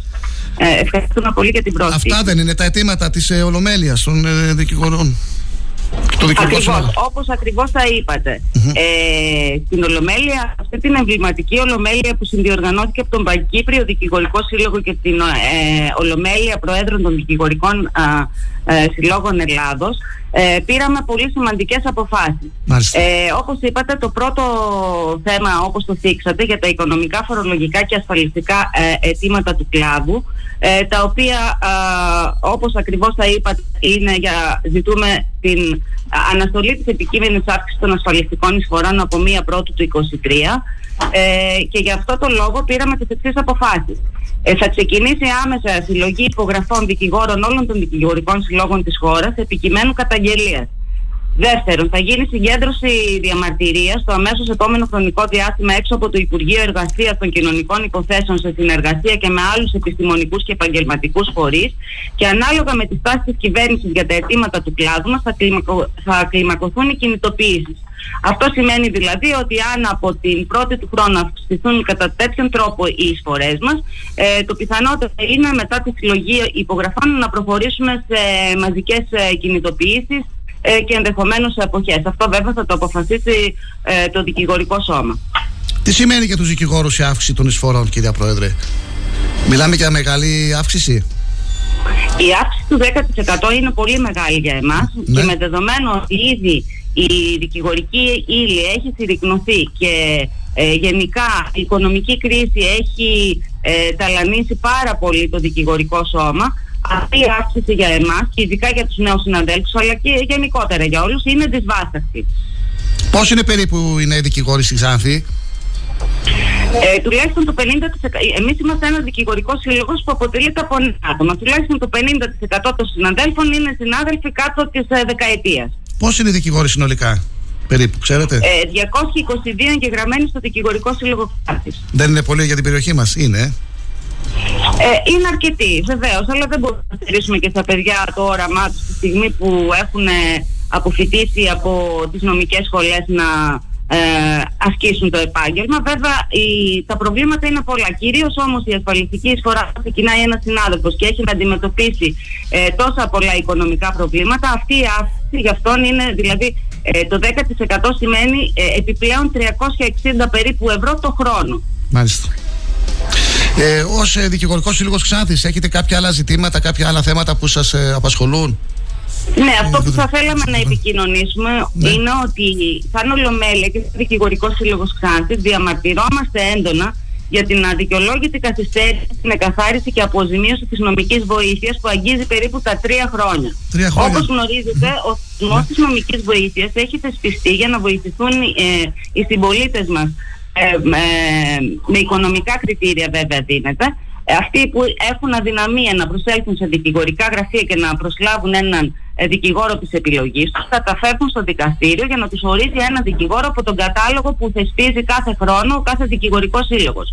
Ε, οι, ε, οι δικηγόροι της Ξάνθης όπως και όλης της Ελλάδας ε, συμμετέχουμε σε αυτόν τον θεσμό για να βοηθήσουμε την κοινωνία Πλην όμως, εδώ και τρία χρόνια δεν έχουν καθαριστεί οι απαιτήσεις μας, δηλαδή οι συνάδελφοι ε, ε, ε κάνουν, ε, πραγματοποιούν τις εργασίες για τις οποίες έχει διορίσει το δικαστήριο χωρίς να πληρώνονται. Ναι. Είναι ένα μέσο πίεσης και σας ενημερώνω από 21 Ενδεκάτου του 2022 ξεκινούμε μία αποχή διαρκείας ε, και από την έκδοση παραβόλων νομικής βοήθειας ο Δικηγορικός Σύλλογος και αποχή των συναδέλφων από παραστάσεις στη νομική βοήθεια. Δεν θέλουμε να φανεί στον κόσμο ότι ο δικηγορικός κόσμος είναι ανάλγητος στα προβλήματα του κόσμου. Πλην όμως και εμείς έχουμε τα δικά μας ε, οικονομικά προβλήματα, ε, ε, προβλήματα επιβίωσης για κάποιους και είναι ο μόνος τρόπος να πιέσουμε την κυβέρνηση να γίνει άμεσα καθάριση. Εάν λυθεί το θέμα και γίνει η καθάριση και αρχίζουν να πληρώνονται οι συνάδελφοι, φυσικά θα πάψουμε αυτή την αποχή. Ε, βγάλαμε και είδηση τώρα. Κάνετε ε, εποχή για την νομική βοήθεια όμως μόνο, όχι για τις δικαστικές ε, υποθέσεις, τις υπόλοιπες, έτσι δεν είναι; Μόνο για την νομική βοήθεια. Θα λειτουργούν τα δικαστήρια κανονικά. Από τη νομική, ακριβώς. Ναι. Αποχή από τη νομική βοήθεια από 21 Ενδεκάτου του 22. Ένα άλλο θέμα που πήραμε ως απόφαση ναι. στην Ολομέλεια αυτή της Κύπρου είναι η συνέχιση της αποχής από το άρθρο 187 μόνο για τις ποινικές υποθέσεις. Ε, γιατί ακόμα η κυβέρνηση δεν έχει ανταποκριθεί στο αίτημα της Ολομέλειας για την κατάργηση, την τροποποίηση της παραγράφου 6 του άρθρου 187 του ποινικού κώδικα και γι' αυτό το λόγο θα υπάρξει παράταση της αποχής μας μέχρι 31 Τρίτου του 2023, του 2023. Σοβαρά ζητήματα έχετε. Ε, υπήρξαν παρεμβάσεις. Ε, δεν υπάρχει όμως ανταπόκριση από την κυβέρνηση, από ό,τι καταλαβαίνω, έτσι δεν είναι; Ακριβώς. Και ε, αν φανταστείτε το γεγονός ότι μέσα στη Βουλή υπάρχουν πάρα πολλοί συνάδελφοι, ε, ναι. θεωρούμε ότι είμαστε ένας αδικημένος κλάδος ε, γιατί τα αιτήματά μας δεν λαμβάνονται σοβαρά υπόψη. Με αυτό θα τελειώσω. Αδικημένος κλάδος και τα ζητήματά σας δεν λαμβάνονται υπόψη. Ε, δεν, θέλω, δεν ξέρω αν έχετε κάτι άλλο θέλετε να προσθέσετε. Ε, ναι, θα ήθελα να προσθέσω ότι ο Δικηγορικός Σύλλογος, γι' αυτό ε, επειδή τώρα έχουμε το βήμα από την εκπομπή σας, ότι ναι. θα κάνει δύο μεγάλες εκδηλώσεις σε συνδιοργάνωση με τον ε, με την Αντιπεριφέρεια Ξάνθης. Η μία θα πραγματοποιηθεί στις 25 Νοεμβρίου του 2022 στο Χατζηδάκιο ε, και θα τιμήσουμε εκείνη την ημέρα ως δικηγορικός σύλλογος την ημέρα ε, την παγκόσμια ημέρα ε, της εξάλληψης της βίας κατά των γυναικών με εξαιρετικές ε, εισηγήσεις από συναδέλφους, ε, σιωπηλή πορεία διαμαρτυρίας από το Χατζηδάκι έως ε, την πλατεία και ένα μεγάλο ε, event να το χαρακτηρίσω έτσι, το οποίο το συνδιοργανώνουμε μαζί με, με την Αντιπεριφέρεια και τον κύριο Κουρτίδη, τον οποίο ε, ευχαριστούμε για άλλη μια φορά. Επίσης άλλη μια μεγάλη ε, διοργάνωση που θα κάνει, αυτές οι εκδηλώσεις είναι ελεύθερες στο κοινό και μπορεί να τις παρακολουθήσει όποιος θέλει. Θα βγάλουμε βέβαια και τις σχετικές ανακοινώσεις και προσκλήσεις και προς τον τύπο ε, για να το επικοινωνήσουμε αυτό στους πολίτες της Ξάρας. Μια δεύτερη ε, εκδήλωση πολύ μεγάλη που θα γίνει είναι για τον καινούριο νόμο της συνεπιμέλειας που πολλοί κόσμος ταλανίζεται από αυτό το θέμα ε, η οποία θα γίνει πάλι στο Χατζηδάκιο. Θα έχει εξαιρετικούς εισηγητές ε, την πρόεδρο των αστικολόγων ε, Ελλάδος την κυρία Ρόη Παντελίδου την πρόεδρο εφετών Λάρισα την κυρία Φράγκου τον πρόεδρο των πρωτοδικών ε, του πρωτοδικίου μας τον κύριο Αργύριο Γκόκολα και θα συμμετέχουν σε αυτή την εκδήλωση η οποία θα γίνει ε, και σε συνεργασία με τον Πανκύπριο Δικηγορικό Σύλλογο. Θα συμμετέχουν πανεπιστήμια με ζωντανό, με Zoom ε, φοιτητές των πανεπιστημίων της, ε, της Κύπρου και θα απευθύνει χαιρετισμό ο κύριος ε, Κληρίδης Χρήστος, πρόεδρος του Πανκύπριου και αντιπρόεδρος του Πανκύπριου Δικηγορικού Συλλόγου, ο κύριος ε, Γιώργος Χριστοφίδης. Δραστήριος ο δικηγορικό, δικηγορικός ε, σύλλογος Ξάνθης με αξιόλογους ε, δικηγόρους νέους και παλιούς. Εμείς θα είμαστε εδώ κυρία Πρόεδρε ότι όποιες εκδηλώσεις έχετε ευχαρίστως να τις προβάλλουμε μέσα από την εκπομπή μας. Σας ευχαριστούμε πάρα πολύ. Σας ευχαριστούμε και εμείς πάρα πολύ και οι εκδηλώσεις αυτές επειδή αφορούν όλη την κοινωνία ε, θα θέλαμε τη συμμετοχή όλων. Καλό αγώνα, γεια σας, ευχαριστώ. Ευχαριστούμε πάρα πολύ, γεια σας. Το μηδέν θα κάνω κύκλο και εκεί μέσα θα χορεύω κι ας μην ξέρω που πηγαίνω κι ας μην ξέρω τι γυρεύω τη ζωή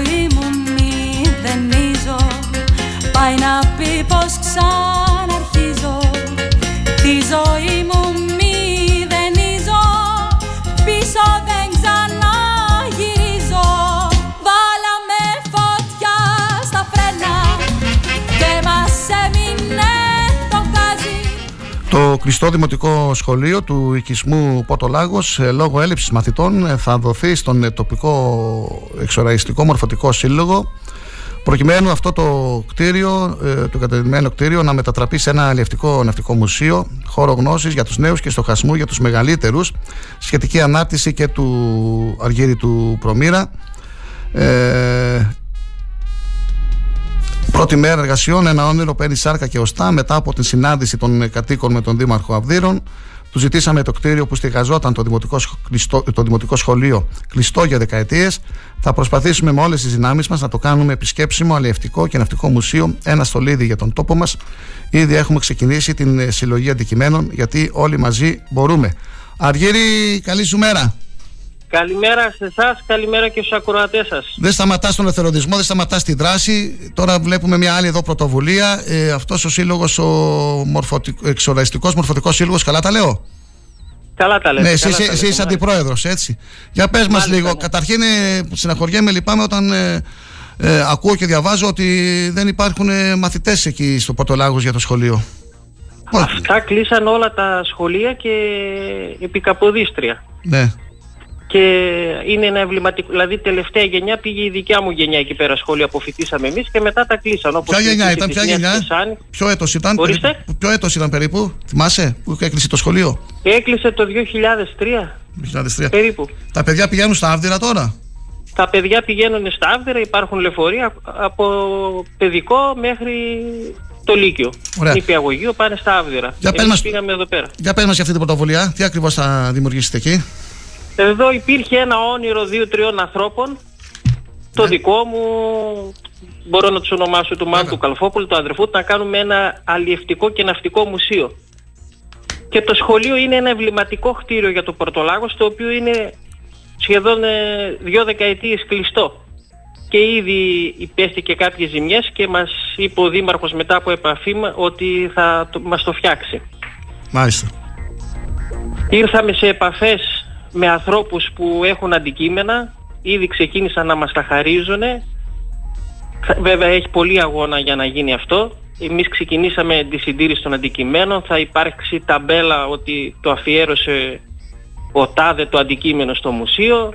Έχουμε έρθει σε επαφές με κάποια ιδρύματα, μεγάλα ιδρύματα που, είπα, που καταφυσιάστηκαν με την κίνηση γιατί δεν υπάρχει τέτοιο πράγμα και το Πορτολάγος είναι ένα ιστορικό λιμάνι και χωριό για τη Θράκη ολόκληρη. Έτσι.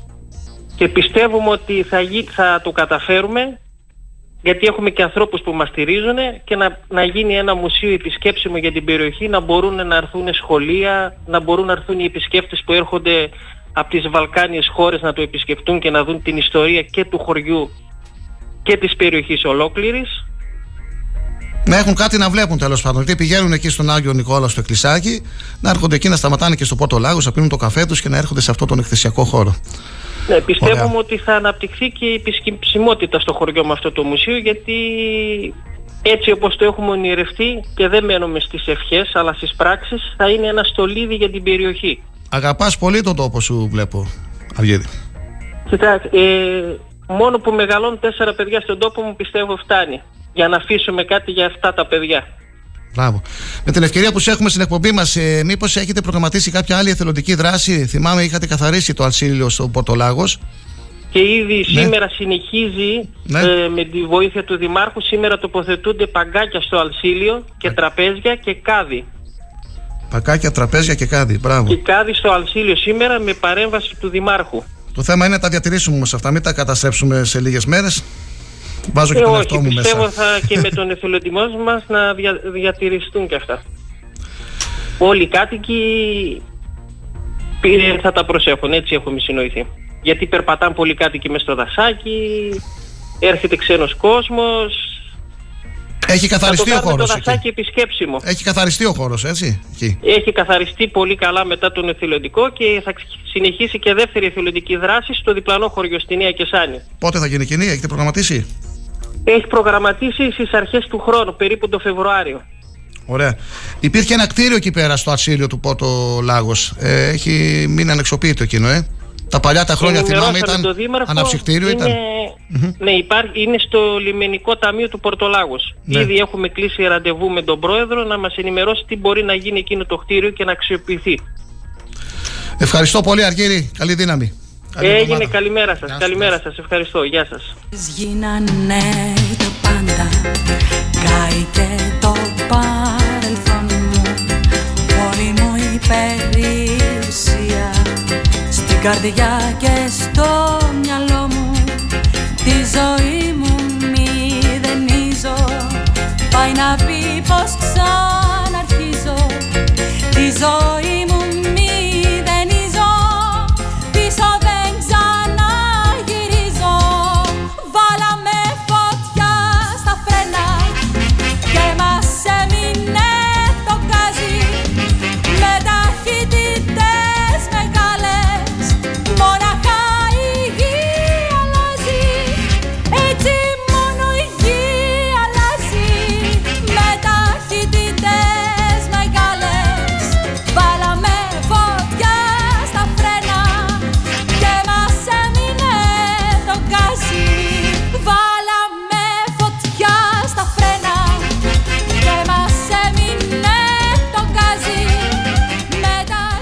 Διαβάζω ένα άθρο που έχει δημοσιευθεί στο Αθηναϊκό Πρακτορείο Ειδήσεων σχετικά με τις ε, αυξήσεις ε, στις πρώτες ύλες και το ενεργειακό κόστος επικραίνουν τα γλυκά των Χριστουγέννων. Ακριβότερα κατά ένα ευρώ τα πολλούνται τόσο τα μελομακάρονα όσο και οι κουραμπιέδες.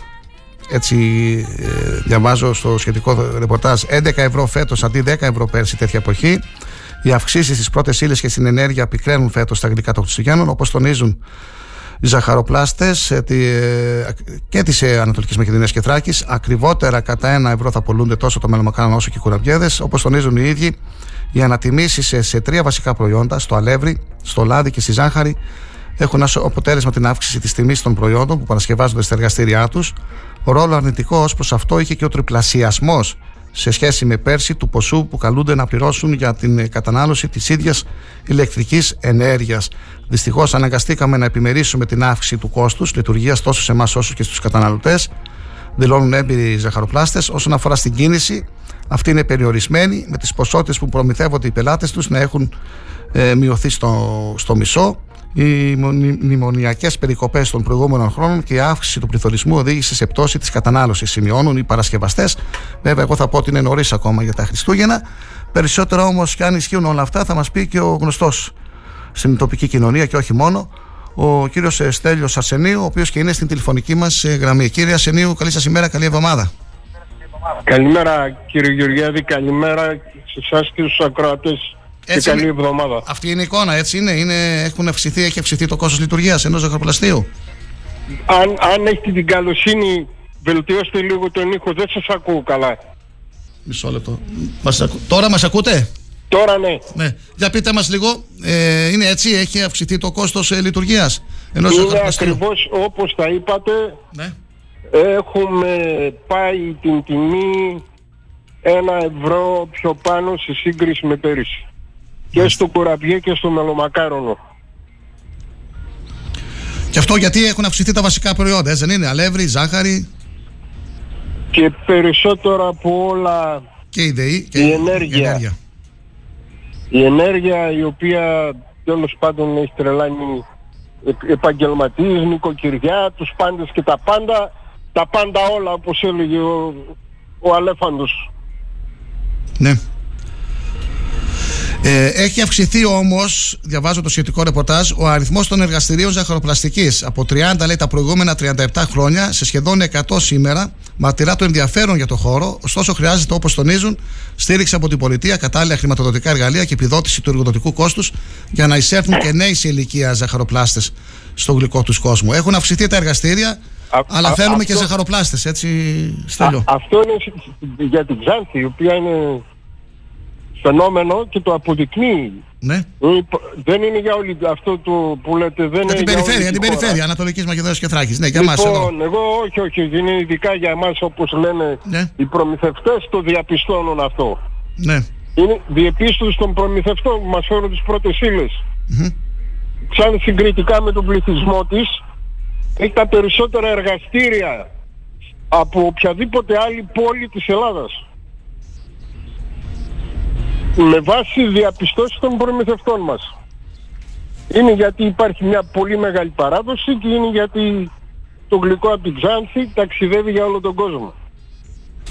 Μελομακάρονα ή κουραμπιέδες, Στέλιο; Ε, είναι οι αιώνιοι αντίπαλοι, σαν να λέμε Ολυμπιακός Παναθηναϊκός. Ε, προηγείται, προηγείται στο σκόρ ή στις θερμίδες το μελομακάρονο, 50 θερμίδες προηγείται του κουραμπιέ. Το ένα, με- μιλάμε για ένα μελομακάρονο και για ένα κουραμπιέ. Προηγείται στις, στις θερμίδες ο κουραμπιές. Όχι του μελομακάρονα. Μελομακάρονα. Εσύ τι μας προτείνεις; Εγώ θα σας πρότεινα και τα δύο, βέβαια κουραμπιές, λόγω υφής, έχει διάρκεια ζωής κοντά στον ένα χρόνο. Α, και το μελομακάρονο μόνο με καλή, πολύ καλή συσκευασία έπεται πάει γύρω στο πεντάμινο με εξάμινο. Μιλάω τώρα για συναδέλφους οι οποίοι κάνανε και το επόμενο βήμα και κάνουν εξαγωγές. Το κάτι άλλο το ζαχαροπλαστείο φημίζεται για τους γευστικότατους κουραμπιέδες αλλά και για τα ε, μελομακάρονα. Μπορείς να μας πεις με λίγα λόγια τη συνταγή; Για τα μελομακάρονα ας Συνταγή. πούμε. Ναι. Λοιπόν, Αν υλικά, θυμάσαι. Υλικά, ναι. υλικά τα καλύτερα της αγοράς. Εγώ πρόβιο βούτυρο, εμείς από το Μωυσή παίρνουμε 50% πρόβιο, 50% κατσικίσιο, το επεξεργαζόμαστε. Αμύγδαλα από εδώ βγάζει και η Ξάνθη πλέον κάποιοι, κάποια νέα παιδιά, κάποιοι νέοι παραγωγοί άρχισαν να βγάζουν πολύ καλής ποιότητας αμύγδαλο αλλά και στην περιοχή του Στριμώνα όχι πολύ μακριά από εμάς είναι το καλύτερο αυτό που γιατί βάζουμε στον κοραμπιέ μέλι τώρα τι να στο μέλι σαρώνουν στα μετάλλια και στα βραβεία. Και η μελισσοπαραγωγή. Προηγουμένως σας μιλούσε ο κύριος Προμήρας. Προμήρας, ο Αργύρης, ναι. επίσης σαρώνει στα μετάλλια στο λάδι που βάζουμε στους κοραμπιέδες όταν έχεις υλικά τα οποία μετέχουν σε εκθέσεις στο εξωτερικό και επιστρέφουν με δύο και τρία χρυσά βραβεία και μετάλλια ε, από εκεί και μετά τα επόμενα έρχονται μόνα τους μυστικό είναι αυτό ό,τι καλύτερο υλικό υπάρχει Η κίνηση πώς είναι, η κίνηση; Η κίνηση είναι περιορισμένη αυτή τη στιγμή, έτσι ήταν και άλλες χρονιές. Θα ανεβεί όσο πλησιάζουμε στις γιορτές, τότε που θα αρχίσει ο κόσμος να ταξιδεύει για να πάει να δει τους δικούς του ή να πάει να περάσει σε κάποιο προορισμό τα τριήμερα του, των εορτών, τετραήμερα, είτε Χριστουγέννων είτε πρωτοχρονιάς λιγότεροι ταξιδεύουν για τα Άγια Θεοφάνεια η μεγάλη διακίνηση είναι Χριστούγεννα και Πρωτοχρονιά τότε ανεβαίνει και η κίνηση κατακόρυφα Δεν έχω κάτι άλλο να σε ρωτήσω, Στέλιος. Εσύ, αν θέλεις να απευθύνεις ένα μήνυμα στους εξατιώτες και στους καταναλωτές. Ε, εκείνο το μήνυμα που θέλω να στείλω εγώ και σε εσάς και στους συναδέλφους μου αλλά και σε όλους τους ανθρώπους των παραγωγικών τάξεων εδώ στην Ξάνθη είναι διαβάζουν κατά καιρούς ότι τα καταλήμματα σε προορισμούς προτιμήσεων και αναφέρουν την Αράχοβα ή τα Καλάβρητα ή κάποια άλλα τοπονύμια, τη Λίμνη, Πλαστήρα κλπ. έχουν πληρότητα και δεν συμμαζεύεται. Υπερπληρότητα είχαμε κι εμείς τις τελευταίες γιορτές και δεν μιλάω για Χριστούγεννα ή Πρωτοχρονιά. Υπερπληρότητα είχαμε και το καλοκαίρι. Υπερπληρότητα θα έχουμε και όπως αναφέρατε προηγουμένως που διαβάζατε στις εφημερίδες είτε στην εφημερίδα Φωνή της Ξάνης κ. Βλαχόπουλου αναμένεται υπερπληρότητα και Χριστούγεννα και Πρωτοχρονιά δεν έχουμε να ζηλέψουμε τίποτα από κανέναν οι άλλοι φροντίζουν να αντιγράφουν την Ξάνθη με πεποίθηση στις δυνάμεις μας και στην ποιότητα των προϊόντων μας να κάνουμε την Ξάνθη προορισμό όλο το χρόνο. Υπάρχουν τα φόντα, υπάρχουν τα φόντα, μια καλή στρατηγική χρειάζεται. Ευχαριστώ πολύ Στέλιο, καλή εβδομάδα. Σας ευχαριστώ θερμότατα, καλή εβδομάδα.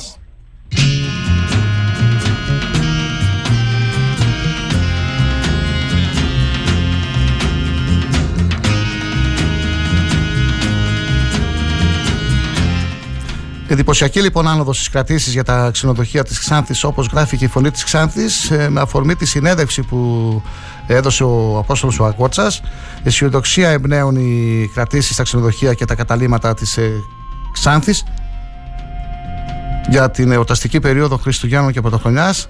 Όπως αναφέρει ο αντιπρόεδρος του Συνδέσμου Ξενοδόχων Θράκης, κ. Απόστολος Αγκότσα, στην ε, Διάνα την Τσερμονίδου, Όπως εξηγεί ο ίδιος, σχετικά με την εντυπωσιακή άνοδο στις κρατήσεις των ξενοδοχειακών επιχειρήσεων, πρόκειται για οικονομικές διακοπές σε μια περίοδο που ακολουθεί τους περιορισμούς της πανδημίας.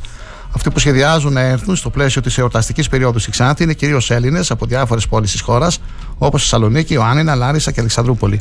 Επιλέγουν κατά βάση τριήμερα όσον αφορά τη διαμονή τους, ενώ δεν έχουμε καθόλου ενδιαφέρον από τους Βούλγαρους γείτονές μας για την ίδια χρονική περίοδο. Παράλληλα, θα πρέπει να σημειωθεί ότι καταγράφεται έντονη κινητικότητα την τρέχουσα χρονική περίοδο όσον αφορά τον ορεινό όγκο της Ξάνθης, δασικό χωριό, Καριόφυτο, Κομινά για τα Σαββατοκύριακα, στο πλαίσιο του εσωτερικού τουρισμού, γεγονός ιδιαίτερα θετικό για την τόνωση του τουρισμού στην περιοχή, τόνισε ο κύριος ε, Αγκότσας ε, στην ε, φωνή της Ξάνθης. Αγαπάμε Ξάνθη λοιπόν, μένουμε Ξάνθη, πολλά τα μέρη μας εδώ και να, η ώρα έχει πάει 9 και 31. Διαφημιστικό. Και μετά έχουμε να ακούσουμε τον Αγκότσα, τον κύριο Αγκότσα, τον παθολόγο γιατρό.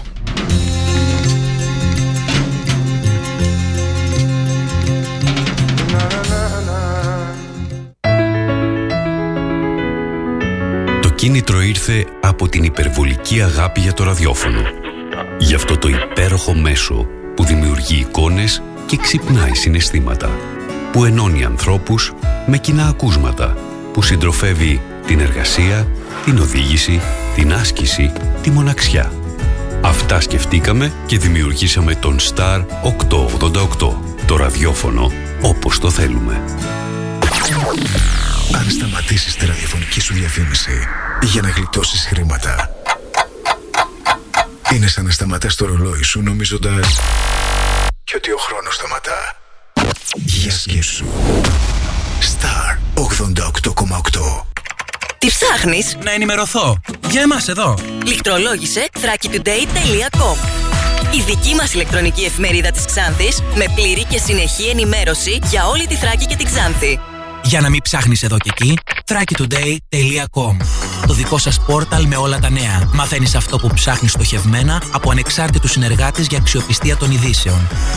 thrakitoday.com Πρόσθεσέ το στα αγαπημένα σου. Διαφημιστείτε στο thrakitoday.com Έγκυρη ενημέρωση με άποψη και αντικειμενικότητα. Οι σημαντικότερες ειδήσεις της Ελλάδας, του κόσμου και της τοπικής κοινωνίας καθημερινά Δευτέρα έως Παρασκευή 8 με 10. Πρωινή ενημέρωση με τον Κοσμά Γεωργιάδη στο Star 888 το ραδιόφωνο όπως το θέλουμε. Star 888 Έχουμε εμείς τον κατάλληλο άνθρωπο για να μας ενημερώσει για τις ιώσεις που θα δούμε μπροστά μας αυτές τις ημέρες, τον χειμώνα. Ο, για, ο γιατρός μας, γνωστός σε όλους, Γιάννης Σαγκότσας, στο Star 888.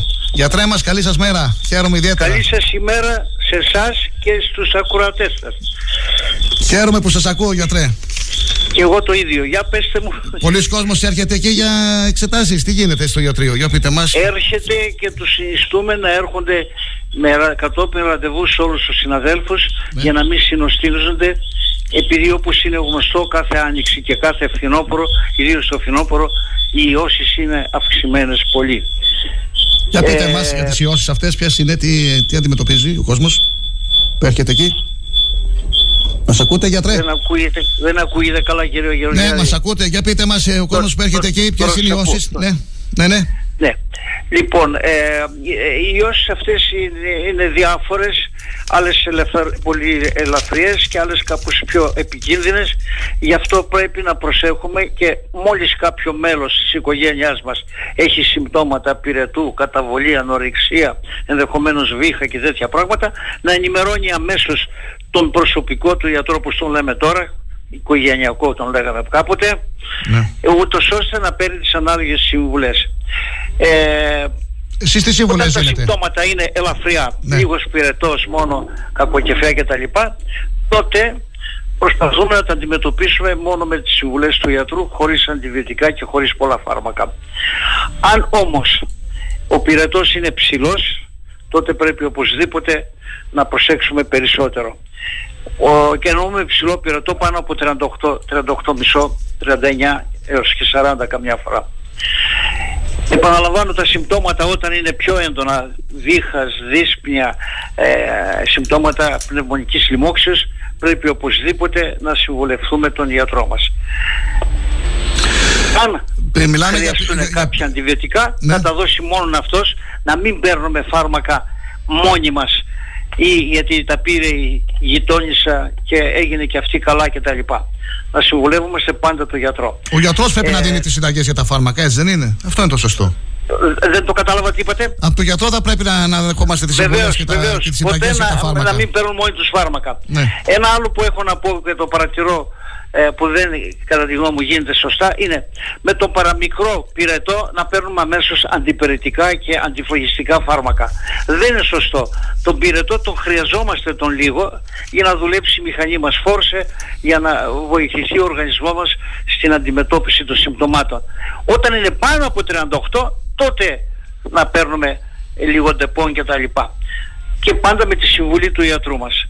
Τώρα, Εκείνο όμως που μας ανησυχεί περισσότερο είναι να μήπως δεν είναι μια απλή εποχιακή ίωση και είναι ο κορονοϊός ο οποίος βέβαια θέλει πολύ μεγαλύτερη προσοχή. Γι' αυτό θα προσπαθούμε να κάνουμε αμέσως ένα τεστ να είμαστε σίγουροι ότι δεν έχουμε αλλά και πάλι όχι μόνο μία φορά να τον επαναλάβουμε και δεύτερη και τρίτη ημέρα διότι πολλές φορές το τεστ είναι θετικό μετά την δεύτερη και μετά την τρίτη ημέρα.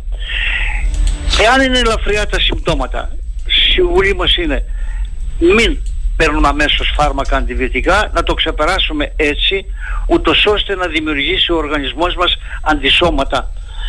Εάν όμως έχουμε έντονα συμπτώματα, βήχα, φλέμματα, ε, ε, πειρατό ψηλό κτλ, τότε θα συμβουλευτούμε τον γιατρό μας, ο οποίος θα μας δώσει την κατάλληλη αντιβίωση, ενδεχομένως και αντιϊκά φάρμακα ή και οποιαδήποτε άλλα βροχοδιαστατικά αντιβυχικά θα χρειαστούμε. Να αποφεύγουμε μόνοι μας να παίρνουμε αντιβιωτικά διότι ε, είναι ένα φάρμακο που αν το παίρνουμε αλόγιστα δεν θα έχουμε την, ε, την κατάλληλη ε, ισχύ του όταν πραγματικά είμαστε άρρωστοι. Πρέπει ο οργανισμός μας να μην συνηθίσεις στα αντιβιωτικά. Γιατρέ, ο κορονοϊός είναι εδώ, δεν μας έχει αφήσει έτσι, κορονοϊός. Είναι δυστυχώς, έχουμε πάρα πολλά συμπτώματα, πάρα πολλούς ε, ασθενείς. Έχουμε. Σε σύγκριση με πέρσι.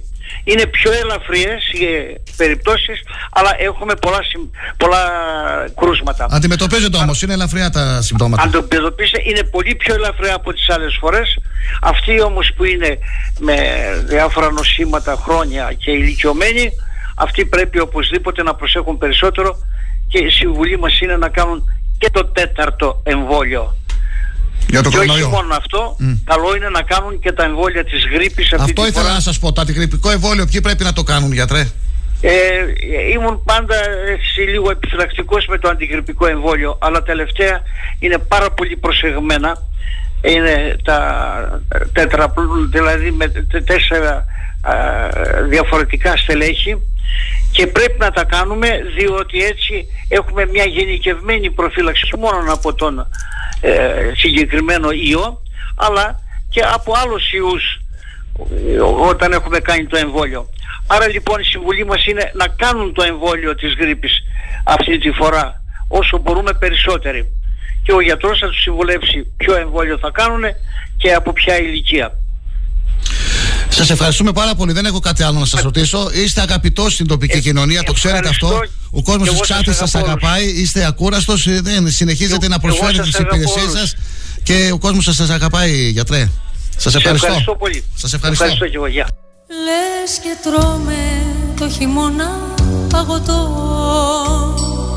Λες και πέφτουμε σε τείχους με κατώ έτσι ανάποδα λίγα το βράδυ αυτό του νου τη βεργά Ακούσατε τον ε, παθολόγο γιατρό, τον ε, κύριο Αγκόρτσα. Συνεχίζουμε την ενημερωτική εκπομπή. Έχουμε περάσει στο τελευταίο 20 λεπτό, φίλοι και φίλες. Σε, σε λίγο θα έχουμε και τα ε, αθλητικά νέα. Πως κοπήκανε στα δαχτύλα οι σταυροί για ανθρώπων η μαθήτρια του Άξιον, η Νάνση Δαλακούρα, συνεχίζει την παράδοση των ε, Σπύρου Τερλεμέ, Ζωής Τσαγκαλίδου, Γιώργου Μαλάκη, Ατχμίνη Χαλόφτη, Σιμπέλ Κάλφα, Γεωργίας Κρασνίδου, Ξένιας ε, ε, Λεβετοπούλου, και άλλων στις αριστεύσεις ε, το νίζει ο κύριος ε, Σταύρος ε, Λίτσας. Η Νάνση κατέλαβε την πρώτη θέση και το χρυσό μετάλλιο μεταξύ των εργασιών του Πανελλήνιου Συνεδρίου Φυσικής ψάχνοντας για ψήθυρους εξωγήινης νοημοσύνης. Το θέμα της εργασίας της Νάνση της Δαλακούρα, μαθήτρια της Β' Λυκείου, της Δευτέρας Τάξης του Λυκείου στο Άξιον που παρουσιάστηκε στο 19ο Πανελλήνιο Συνέδριο Φυσικής και στο πλαίσιο του αφιερώματος στον ε, Διονύση Σιμόπουλο.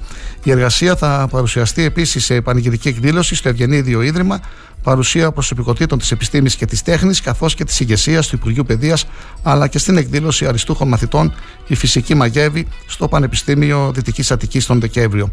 Συγχαρητήρια και ευχαριστούμε για την χαρά που μας προσφέρεις, Νάνση. Καλή συνέχεια.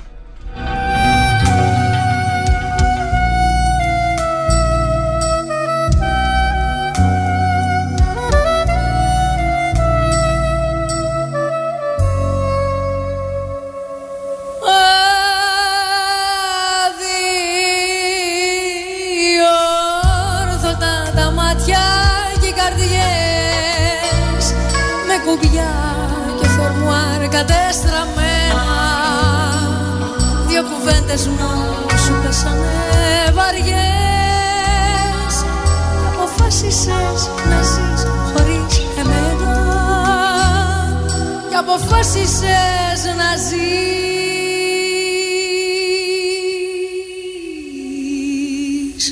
χωρίς εμένα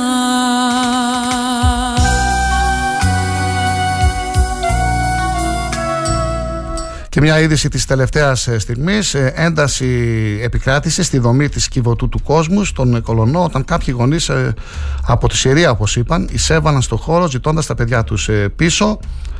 Λεπτομέρειες θα υπάρχουν τις επόμενες, τα επόμενα λεπτά. Ένταση επικρατεί πάντως. Έχει φτάσει ένας άνδρας που δηλώνει Γενικός Γραμματέας Σύρων Ελλάδος μαζί με ένα ζευγάρι το οποίο λέει ότι το έχουν πάρει τα παιδιά και ότι δεν το αφήνουν να έρθει σε επαφή μαζί τους. Οι γονείς επιχείρησαν να μπουν μέσα στη δομή με αποτέλεσμα να επικρατήσει ένταση. Οι πληροφορίες αναφέρουν ότι οι γονείς δείχνουν φωτογραφίες υποστηρίζοντας ότι τα παιδιά τους έχουν υποστεί κακοποίηση. Αν ε, ισχύει κάτι τέτοιο, θα το μάθουμε εντός της ημέρας. Κάποτε γνώρισα μια λίμνη, μάτια μου, μάτια μου. Κάποτε γνώρισα μια λίμνη στον ε, πρώτο όμιλο της τρίτης εθνικής κατηγορίας, ο Παθρακικός συνέχισε την ε, προέλασή του, επικρατώντας 3-1 του Βίρουνα στην Καβάλα, ενώ ο Ορφαία Ξάνθης επιβλήθηκε 4-0 του Αλέξανδρου Ορφανίου. Το ντέρμπι της ε, Δόξας Δράμα με την Καβάλα έληξε ισόπαλο 1-1. Τα αποτελέσματα αναλυτικά στον πρώτο όμιλο. Απόλων Παραλιμνίου Άρη Σαββάτου 3-1, Αγροτικός Αστέρας Καμπανιακός 0-1, Δόξα Δράμα Καβάλα 1-1, Αλεξανδρούπολη Θερμαϊκός 0-1, Βύρον Καβάνα Παθρακικός 1-3, Νέσος Χρυσούπολης Πατραμαϊκό 1-4 και Ορφαία Ξάνθης Μέγας Αλέκτρο Ορφανίου 4-0. Ρεπό είχε η ομάδα του Ποσειδώνα Μηχανιώνας. Δύο νίκες λοιπόν σε εισάριθμους αγώνες για την ομάδα του Ορφαία. Νίκησε και τον Μέγαν Αλέξανδρο Φανίου εύκολα από ό,τι δείχνει το σκορ 4-0. Ένα παιχνίδι που έγινε στο γήπεδο του ΑΟΚΣ. Ε, ενώ αντίθετα έχασε ο Άρης Σαββάτου στο δεύτερο συνεχόμενο εκτός έδρας ε, παιχνίδι, εκτός έδρας από τον Απόλλωνα Παραλιμνίου με σκορ 3-1. Ε, Ακολουθεί το ντέρμπι της Θράκης, το ντέρμπι των πρωτοπόρων. Παθρακικός, ο Παθρακικός θα αντιμετωπίσει τον Ορφέα Ξάνθης. Μαύρα μάτια μου που ρωτούσε κάθε αγόρι πότε γυναίκα θα γεννεί. Και κάθε που χαράζει την τρώει το μαράζι. Και κάθε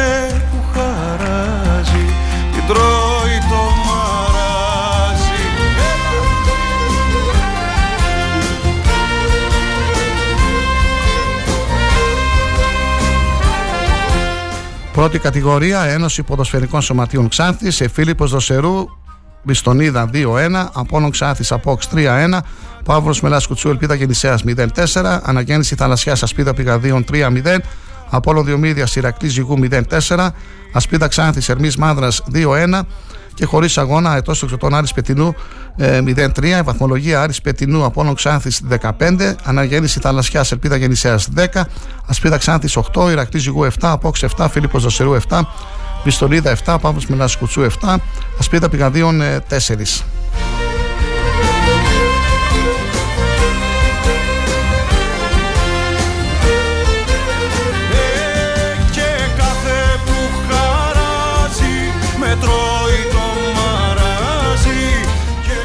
Β' κατηγορία Ένωση Ποδοσφαιρικών Σωματείων Ξάνθης. Τα αποτελέσματα Κεραυνός Λευκόπετρας, Αναγέννηση Χρήσα 3-2 και Ντιτή Κεραυνός ε, Κατραμίου 7-1.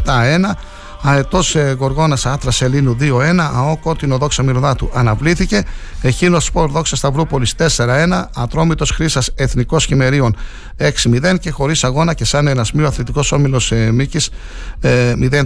Βαθμολογία Κεντητή Κεραυνός Λευκόπετρας 13 βαθμοί. Ατρόμητος Χρήσας 11. Μίκη 10. Δόξα Σταυρούπολης Άτρα Ελλήνου 9. Αετός Γοργόνας 7. Αναγέννηση Χρήσας ΑΟ Κότινο Εχίνος Σπορ 6. Κεραυνός Κατραμίου Εθνικός Χειμερίων 4, Δόξα Μυροδάτου και, και Σαν Ερασμίου 0 ε, έχει αποχωρήσει από το πρωτάθλημα. Η ομάδα της ε, Κεσάνης Ερασμίου αυτά και με την β' κατηγορία Ένωση Ποδοσφαιρικών Σωματείων ε, Ξάνθης ε, φίλοι και φίλες. Έχουμε, συνεχίζουμε με την αθλητική κίνηση του Σαββατοκύριακου. Τρίτη κατηγορία, οι δεύτερες ομάδες Ασπίδα Ξάνθης, Ορφαία Ξάνθης 5-0, Νέστος Κίνου, Αθλητικός Όμιλος Βιστονίδας Β 7-2, Νέα Θεία Μαγκάνων Άκη Ψέλης 0-1, Απόξ Ρεδεστό Μύρθη 3-0, Άρης Πετινού η δεύτερη ομάδα με τη δεύτερη ομάδα του Απόξ 8-0, ρεπό είχε ο Ηρακλής ε, Ζυγού η δεύτερη ομάδα. Σπουδαία νίκη για την ομάδα τη, του Λεύκηπου, για τον μπάσκετ Μιλάμε για την εξαρτήτη ομάδα που αγωνίζεται στην ε, δεύτερη εθνική κατηγορία. Ακόμα μια νίκη στο ενεργητικό του πρόσθεσε ο Λεύκηπος που νίκησε με 78-63 στα ε, πλαίσια της, ε, του πρωταθλήματος της δεύτερης εθνικής κατηγορίας. Η ομάδα της Ξάνθης πήρε από τα πρώτα λεπτά το προβάδισμα στο σκορ και δεν το έχασε σε καμία στιγμή τη συνάντηση, σημειώνοντας έτσι την πέμπτη νίκη στο πρωτάθλημα, συνεχίζοντας να βρίσκεται στις ψηλές θέσεις του βαθμολογικού πίνακα. Το συγκρότημα του Δημήτρη Παπαδόπουλου μπορεί στο πρώτο δεκάλεπτο να μην κατάφερε να πάρει σχετικά μεγάλο προβάδισμα, αλλά στο δεύτερο δεκάλεπτο, με όπλο την καλή άμυνα και τις αρκετές επιθετικές λύσεις, κατάφερε σταδιακά να ξεφύγει από τον αντίπαλό του και να θέσει τις βάσεις για ακόμη ένα ροζ ε, φιλογόνος. Με τη διαφορά να κυμαίνεται στα όρια των 15 με 20 πόντων, το τρίτο και τέταρτο δεκάλεπτο είχαν διαδικαστικό χαρακτήρα, δίνοντας την ευκαιρία στους προπονητές να δοκιμάσουν διάφορα σχήματα και να δώσουν χρόνο συμμετοχή σε, σε όλους τους ε, καλαθοσφαιριστές. Τα δεκάλεπτα 17-13, 38-25, 61-43 και 78-63 το τελικό αποτέλεσμα. Διαιτητές ήταν οι κύριοι Ελευθεριάδης Παπαγεωργίου, Εκίζογλου. Η σύνθεση για την ομάδα της Ξάνθης Μακαραντζής 14 πόντι, Γιωβάνοβιτς 7 πόντι, Παλάκης 4, Κατσαμούρης 16, Τζίμις 5, Ευσταθιάδης 8, Μπουτακτσί 2, Δελιγιάννης, Τσίλογλου 3, Μαλανδρής, Χρήστου 17 πόντι και Κάλτσος. Χωρίς να θες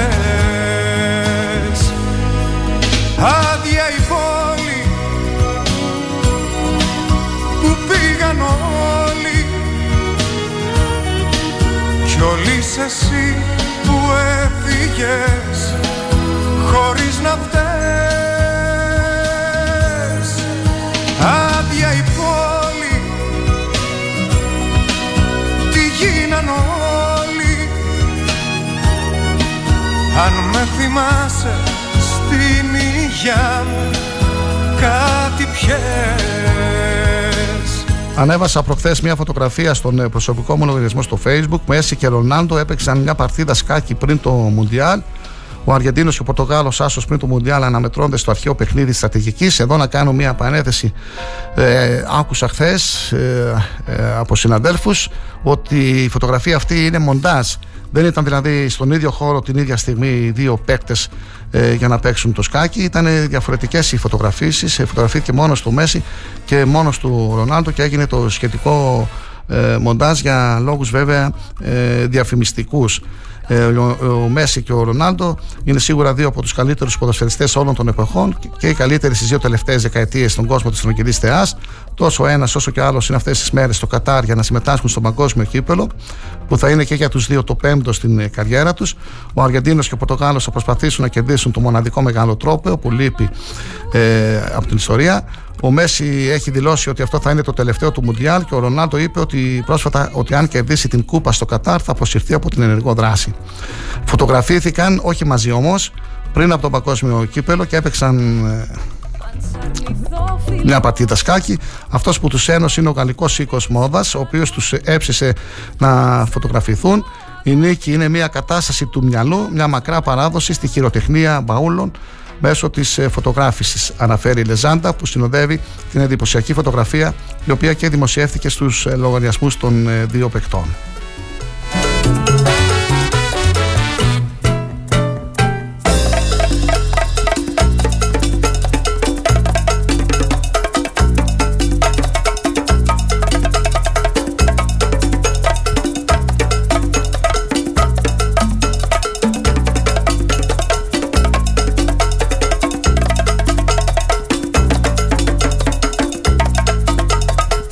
Η ώρα για την πρεμιέρα των πρώτων ηχηρών ονομάτων του Μουντιάλ 2022 έφτασε. Στην δεύτερη μέρα του Παγκοσμίου Κυπέλου θα εμφανιστούν η Αγγλία και η Ολλανδία, δύο ομάδες που έχουν υψηλές βλέψεις στη διοργάνωση. Η δεύτερη ημέρα περιλαμβάνει τρεις αναμετρήσεις με τα ζευγάρια Αγγλία-Ιράν και ε, Ολλανδία-Σενεγάλη να ξεχωρίζουν. Το πρώτο παιχνίδι της ημέρας, Αγγλία-Ιράν, είναι προγραμματισμένο για τις 3 η Αγγλία θα αντιμετωπίσει το Ιράν των ε, Χατζησαφή και Μοχαμιτή της ΑΕΚ. Ο Γκάρεθ Σάουτκετ θα στερηθεί των υπηρεσιών των Μάντισον και Κάιλ Βόκερ, ενώ από την άλλη πλευρά ο Κάρλος Κεϊρό δεν θα έχει στη διάθεσή του τον Ανσμούν της Λεβερκούζεν λόγω τραυματισμού στον Αστράγαλο. Ακολουθεί η αναμέτρηση της Σενεγάλης με την Ολλανδία στις 6 ώρα το απόγευμα. Η Ολλανδία είναι το μεγάλο φαβορή για την νίκη, ειδικότερα από τη στιγμή που οι Αφρικανοί θα παραταχθούν χωρίς το μεγάλο τους ε, αστέρι σαν δυο μανέ. Η Ολλανδία και η Σενεγάλη βρίσκονται στον πρώτο όμιλο παρέα με Κατάρ και Εκουαδόρ. Να σας να υπενθυμίσουμε ότι το Εκουαδόρ χθες στην Πρεμιέρα νίκησε εύκολα τους διοργανωτές με 2-0. Ήταν το εναρκτήριο παιχνίδι του Μουντιάλ. Το πρόγραμμα της σημερινής ημέρας κλείνει στο βράδυ 9 η ώρα με το παιχνίδι τον είπα με την Ουαλία. Οι δύο ομάδες βρίσκονται στο δεύτερο όμιλο μαζί με Αγγλία και Ιράν.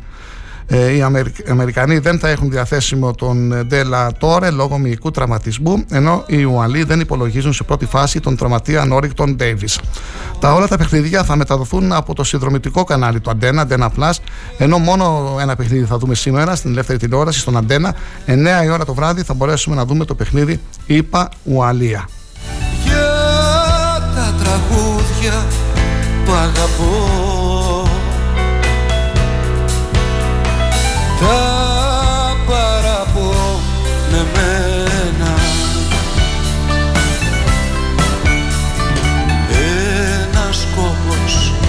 η χαρά μου κι όμως αν θα έρθεις στα λαστάλα Μόλις μας έγινε γνωστή και η συνεδρίαση, τα θέματα της συνεδρίασης του Επιμελητηρίου Ξάνθης. Ε, το Επιμελητήριο συνεδριάζει την ερχόμενη Τετάρτη και ώρα 7 στην αίθουσα συνεδριάσεών τους σε τακτική συνεδρίαση με τα παρακάτω θέματα, επικύρωση πρακτικού συνεδρίασης επιμελητηρίου Ξάνθης, έγκριση οικονομικών καταστάσεων έτους 2021, έγκριση οικονομικού απολογισμού 2021, έγκριση προπολογισμού 2023, διοργάνωση έκθεσης τοπικών προϊόντων και εκδήλωση κοπής Βασιλόπιτας για το νέο έτος. με πάλι να ρωτώ Ο χρόνος τι θα φέρει;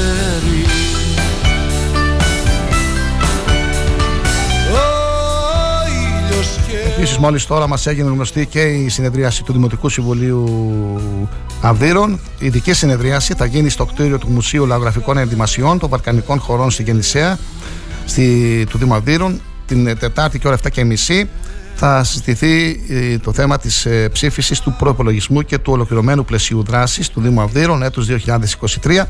Οι συγητέ θα είναι ο κ. Τσιτηρίδης Γεώργιος, Δήμαρχος και Πρόεδρος της Οικονομικής Επιτροπής, η κυρία Τσάκου Αρχοντία, προϊσταμένη διοικητικών και οικονομικών υπηρεσιών του Δήμου Αυδείρων. Επίσης ε, στην, ε, την ίδια μέρα και ώρα 6 θα πραγματοποιηθεί η τακτική συνεδρίαση του Δημοτικού Συμβουλίου Αυδείρων. Θα συζητηθούν 13 θέματα στην ημερήσια διάταξη.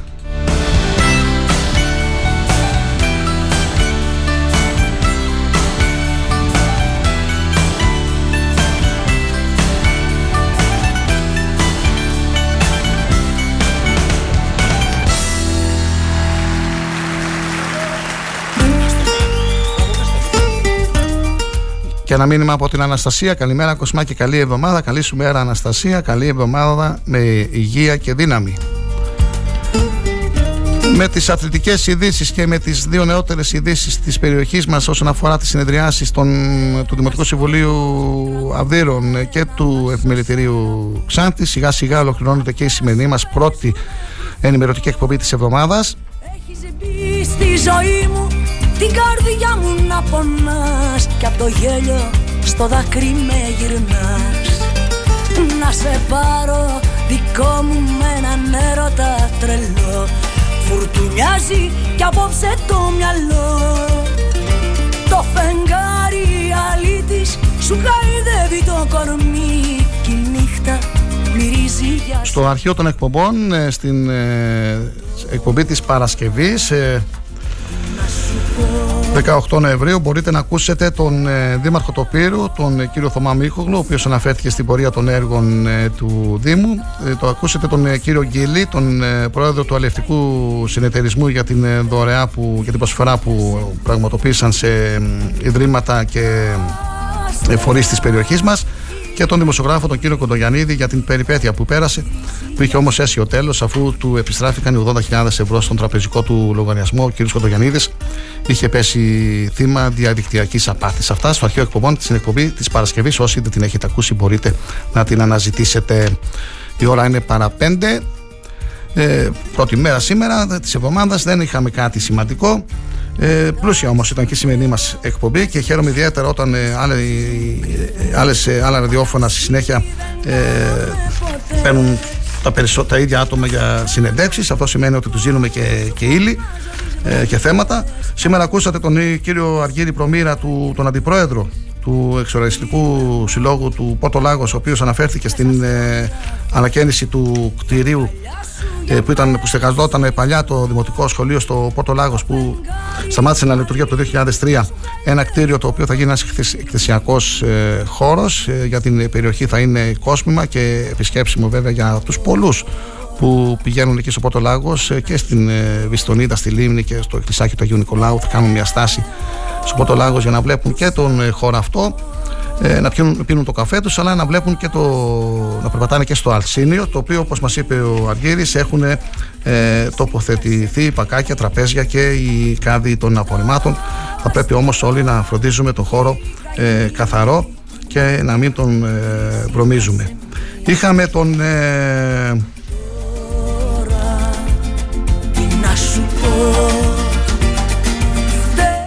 τον Εστέλιο τον Ασενίου ο οποίος αναφέρθηκε στις, ε, στην κρίση που αντιμετωπίζουν, στην οικονομική κρίση που αντιμετωπίζουν και τα ζαχαροπλαστεία με τις ε, αυξημένες τιμές των ε, πρώτων υλών και με την ψηλή και με την ενεργειακή κρίση. Αναφέρθηκε στις, στους κοραμπιέδες και στα μελομακάρονα κίνηση είναι περιορισμένη όσο περνάνε οι μέρες όμως και πλησιάζει η μέρα των Χριστουγέννων αυτή θα αυξάνεται. Ε, ακούσατε σε επανάληψη τη ε, συνεντεύξη του γιατρού του παθολόγου του κυρίου Αγκότσα και της ε, Προέδρου του Δικηγορικού Συλλόγου Ξάνθης της κυρίας Κατσιφωτιάδου, η οποία αναφέρθηκε στην αποχή των δικηγόρων από υποθέσεις νομικής βοήθειας. Βλέπω εδώ τα email μου τα προσωπικά. Δεν έχω για την ώρα κάτι άλλο που θα πρέπει να αναφέρουμε στην εκπομπή μας, φίλοι και φίλες. 21 Νοεμβρίου σήμερα, σώδια της Θεοτόκου. Χρόνια πολλά στις εορτάζουσες και βέβαια χρόνια πολλά στις ένοπλες δυνάμεις μας. Η είδηση πανελλαδική ήταν πριν από λίγο που έσπασαν την πόρτα εκεί στην Κιβωτό. Θα έχουμε εξελίξει και αυτό το θέμα. Αλλά βλέπω τις τελευταίες μέρες ασχολούμαστε συνέχεια με την Κιβωτό και την Κιβωτό. Όχι ότι δεν είναι σοβαρό θέμα. Είναι. Είναι σοβαρό θέμα και θα πρέπει όλοι να προβληματιστούμε. Αλλά υπάρχουν και άλλα θέματα. Σοβαρότερα θα έλεγα. Υποκλοπές, ακρίβεια, ενεργειακή κρίση, και λίγο αυτά δεν, ε, τις τελευταίες μέρες δεν ε, δίνεται η ανάλογη προβολή δημοσιότητα για να ε, γνωρίζει και ο κόσμος τι μέλη γενέστε έρχεται ο Δεκέμβριος. Ε, να ευχηθούμε να πάνε όλα καλά και ο καιρός βέβαια να είναι με το μέρος μας. Να ανανεώσουμε το ραντεβού μας για αύριο την ίδια ώρα στις 8 η ώρα περίπου πρωί πρωί. Πρωινή ενημέρωση, η πρώτη ενημέρωση που ακούτε στα μέσα ενημέρωσης της ε, περιοχής μας. Να ευχαριστήσω και τον Κυριάκο για την ε, συνεργασία εδώ, για την βοήθειά του, για τα ωραία τραγούδια που ακούσαμε και σήμερα. Μείνετε συντονισμένοι στο Star 888, ακούστε το υπόλοιπο μουσικό, καταπληκτικό πρόγραμμα θα έλεγα, με τα τραγούδια που έχουν αφήσει εποχή και όχι μόνο. Ε, και βέβαια να ενημερώνεστε για την ε, τοπική ειδησιογραφία στη, στα site ε, thrakitoday.com και αγώνας.gr. Πρώτα Θεός, τα λέμε αύριο εδώ, να είστε μαζί μας 8 η ώρα το πρωί. Καλή εβδομάδα, καλή σας μέρα. Την Τσίνα και παλιά με την Ήρο, αγαπούσε τον Ηλία που τα είχε με τη Λία λίγο πριν να του την πέσει αργυρό. Τα φτιάξε κυρία τελικά με τον Αντρέα που τον ήθελε εκείνη να πριν γνωρίσει το θάλι. Που τα είχε με τη Λέλα και φλερτάριζε τη Στέλλα λίγο πριν να γνωριστούν με τη Λιλή. Έφαγε μαρούλα το μανόλι από τη ρούλα που του άρεσε και μήνα που του γνώρισε εγώ. Που τα είχε με τον Άρη πριν τα φτιάξει με τη Μάρη και που ίσως να την πήδηξα κι εγώ.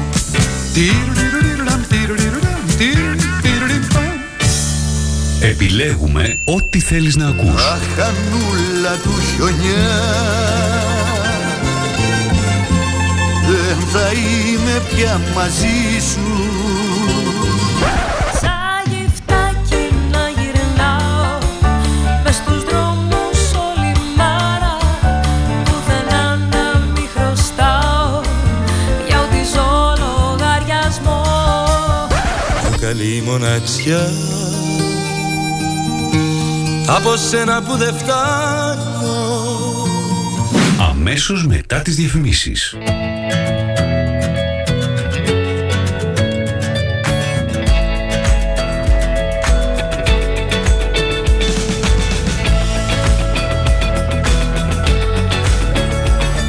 Στα 888 Το ραδιόφωνο όπως το θέλουμε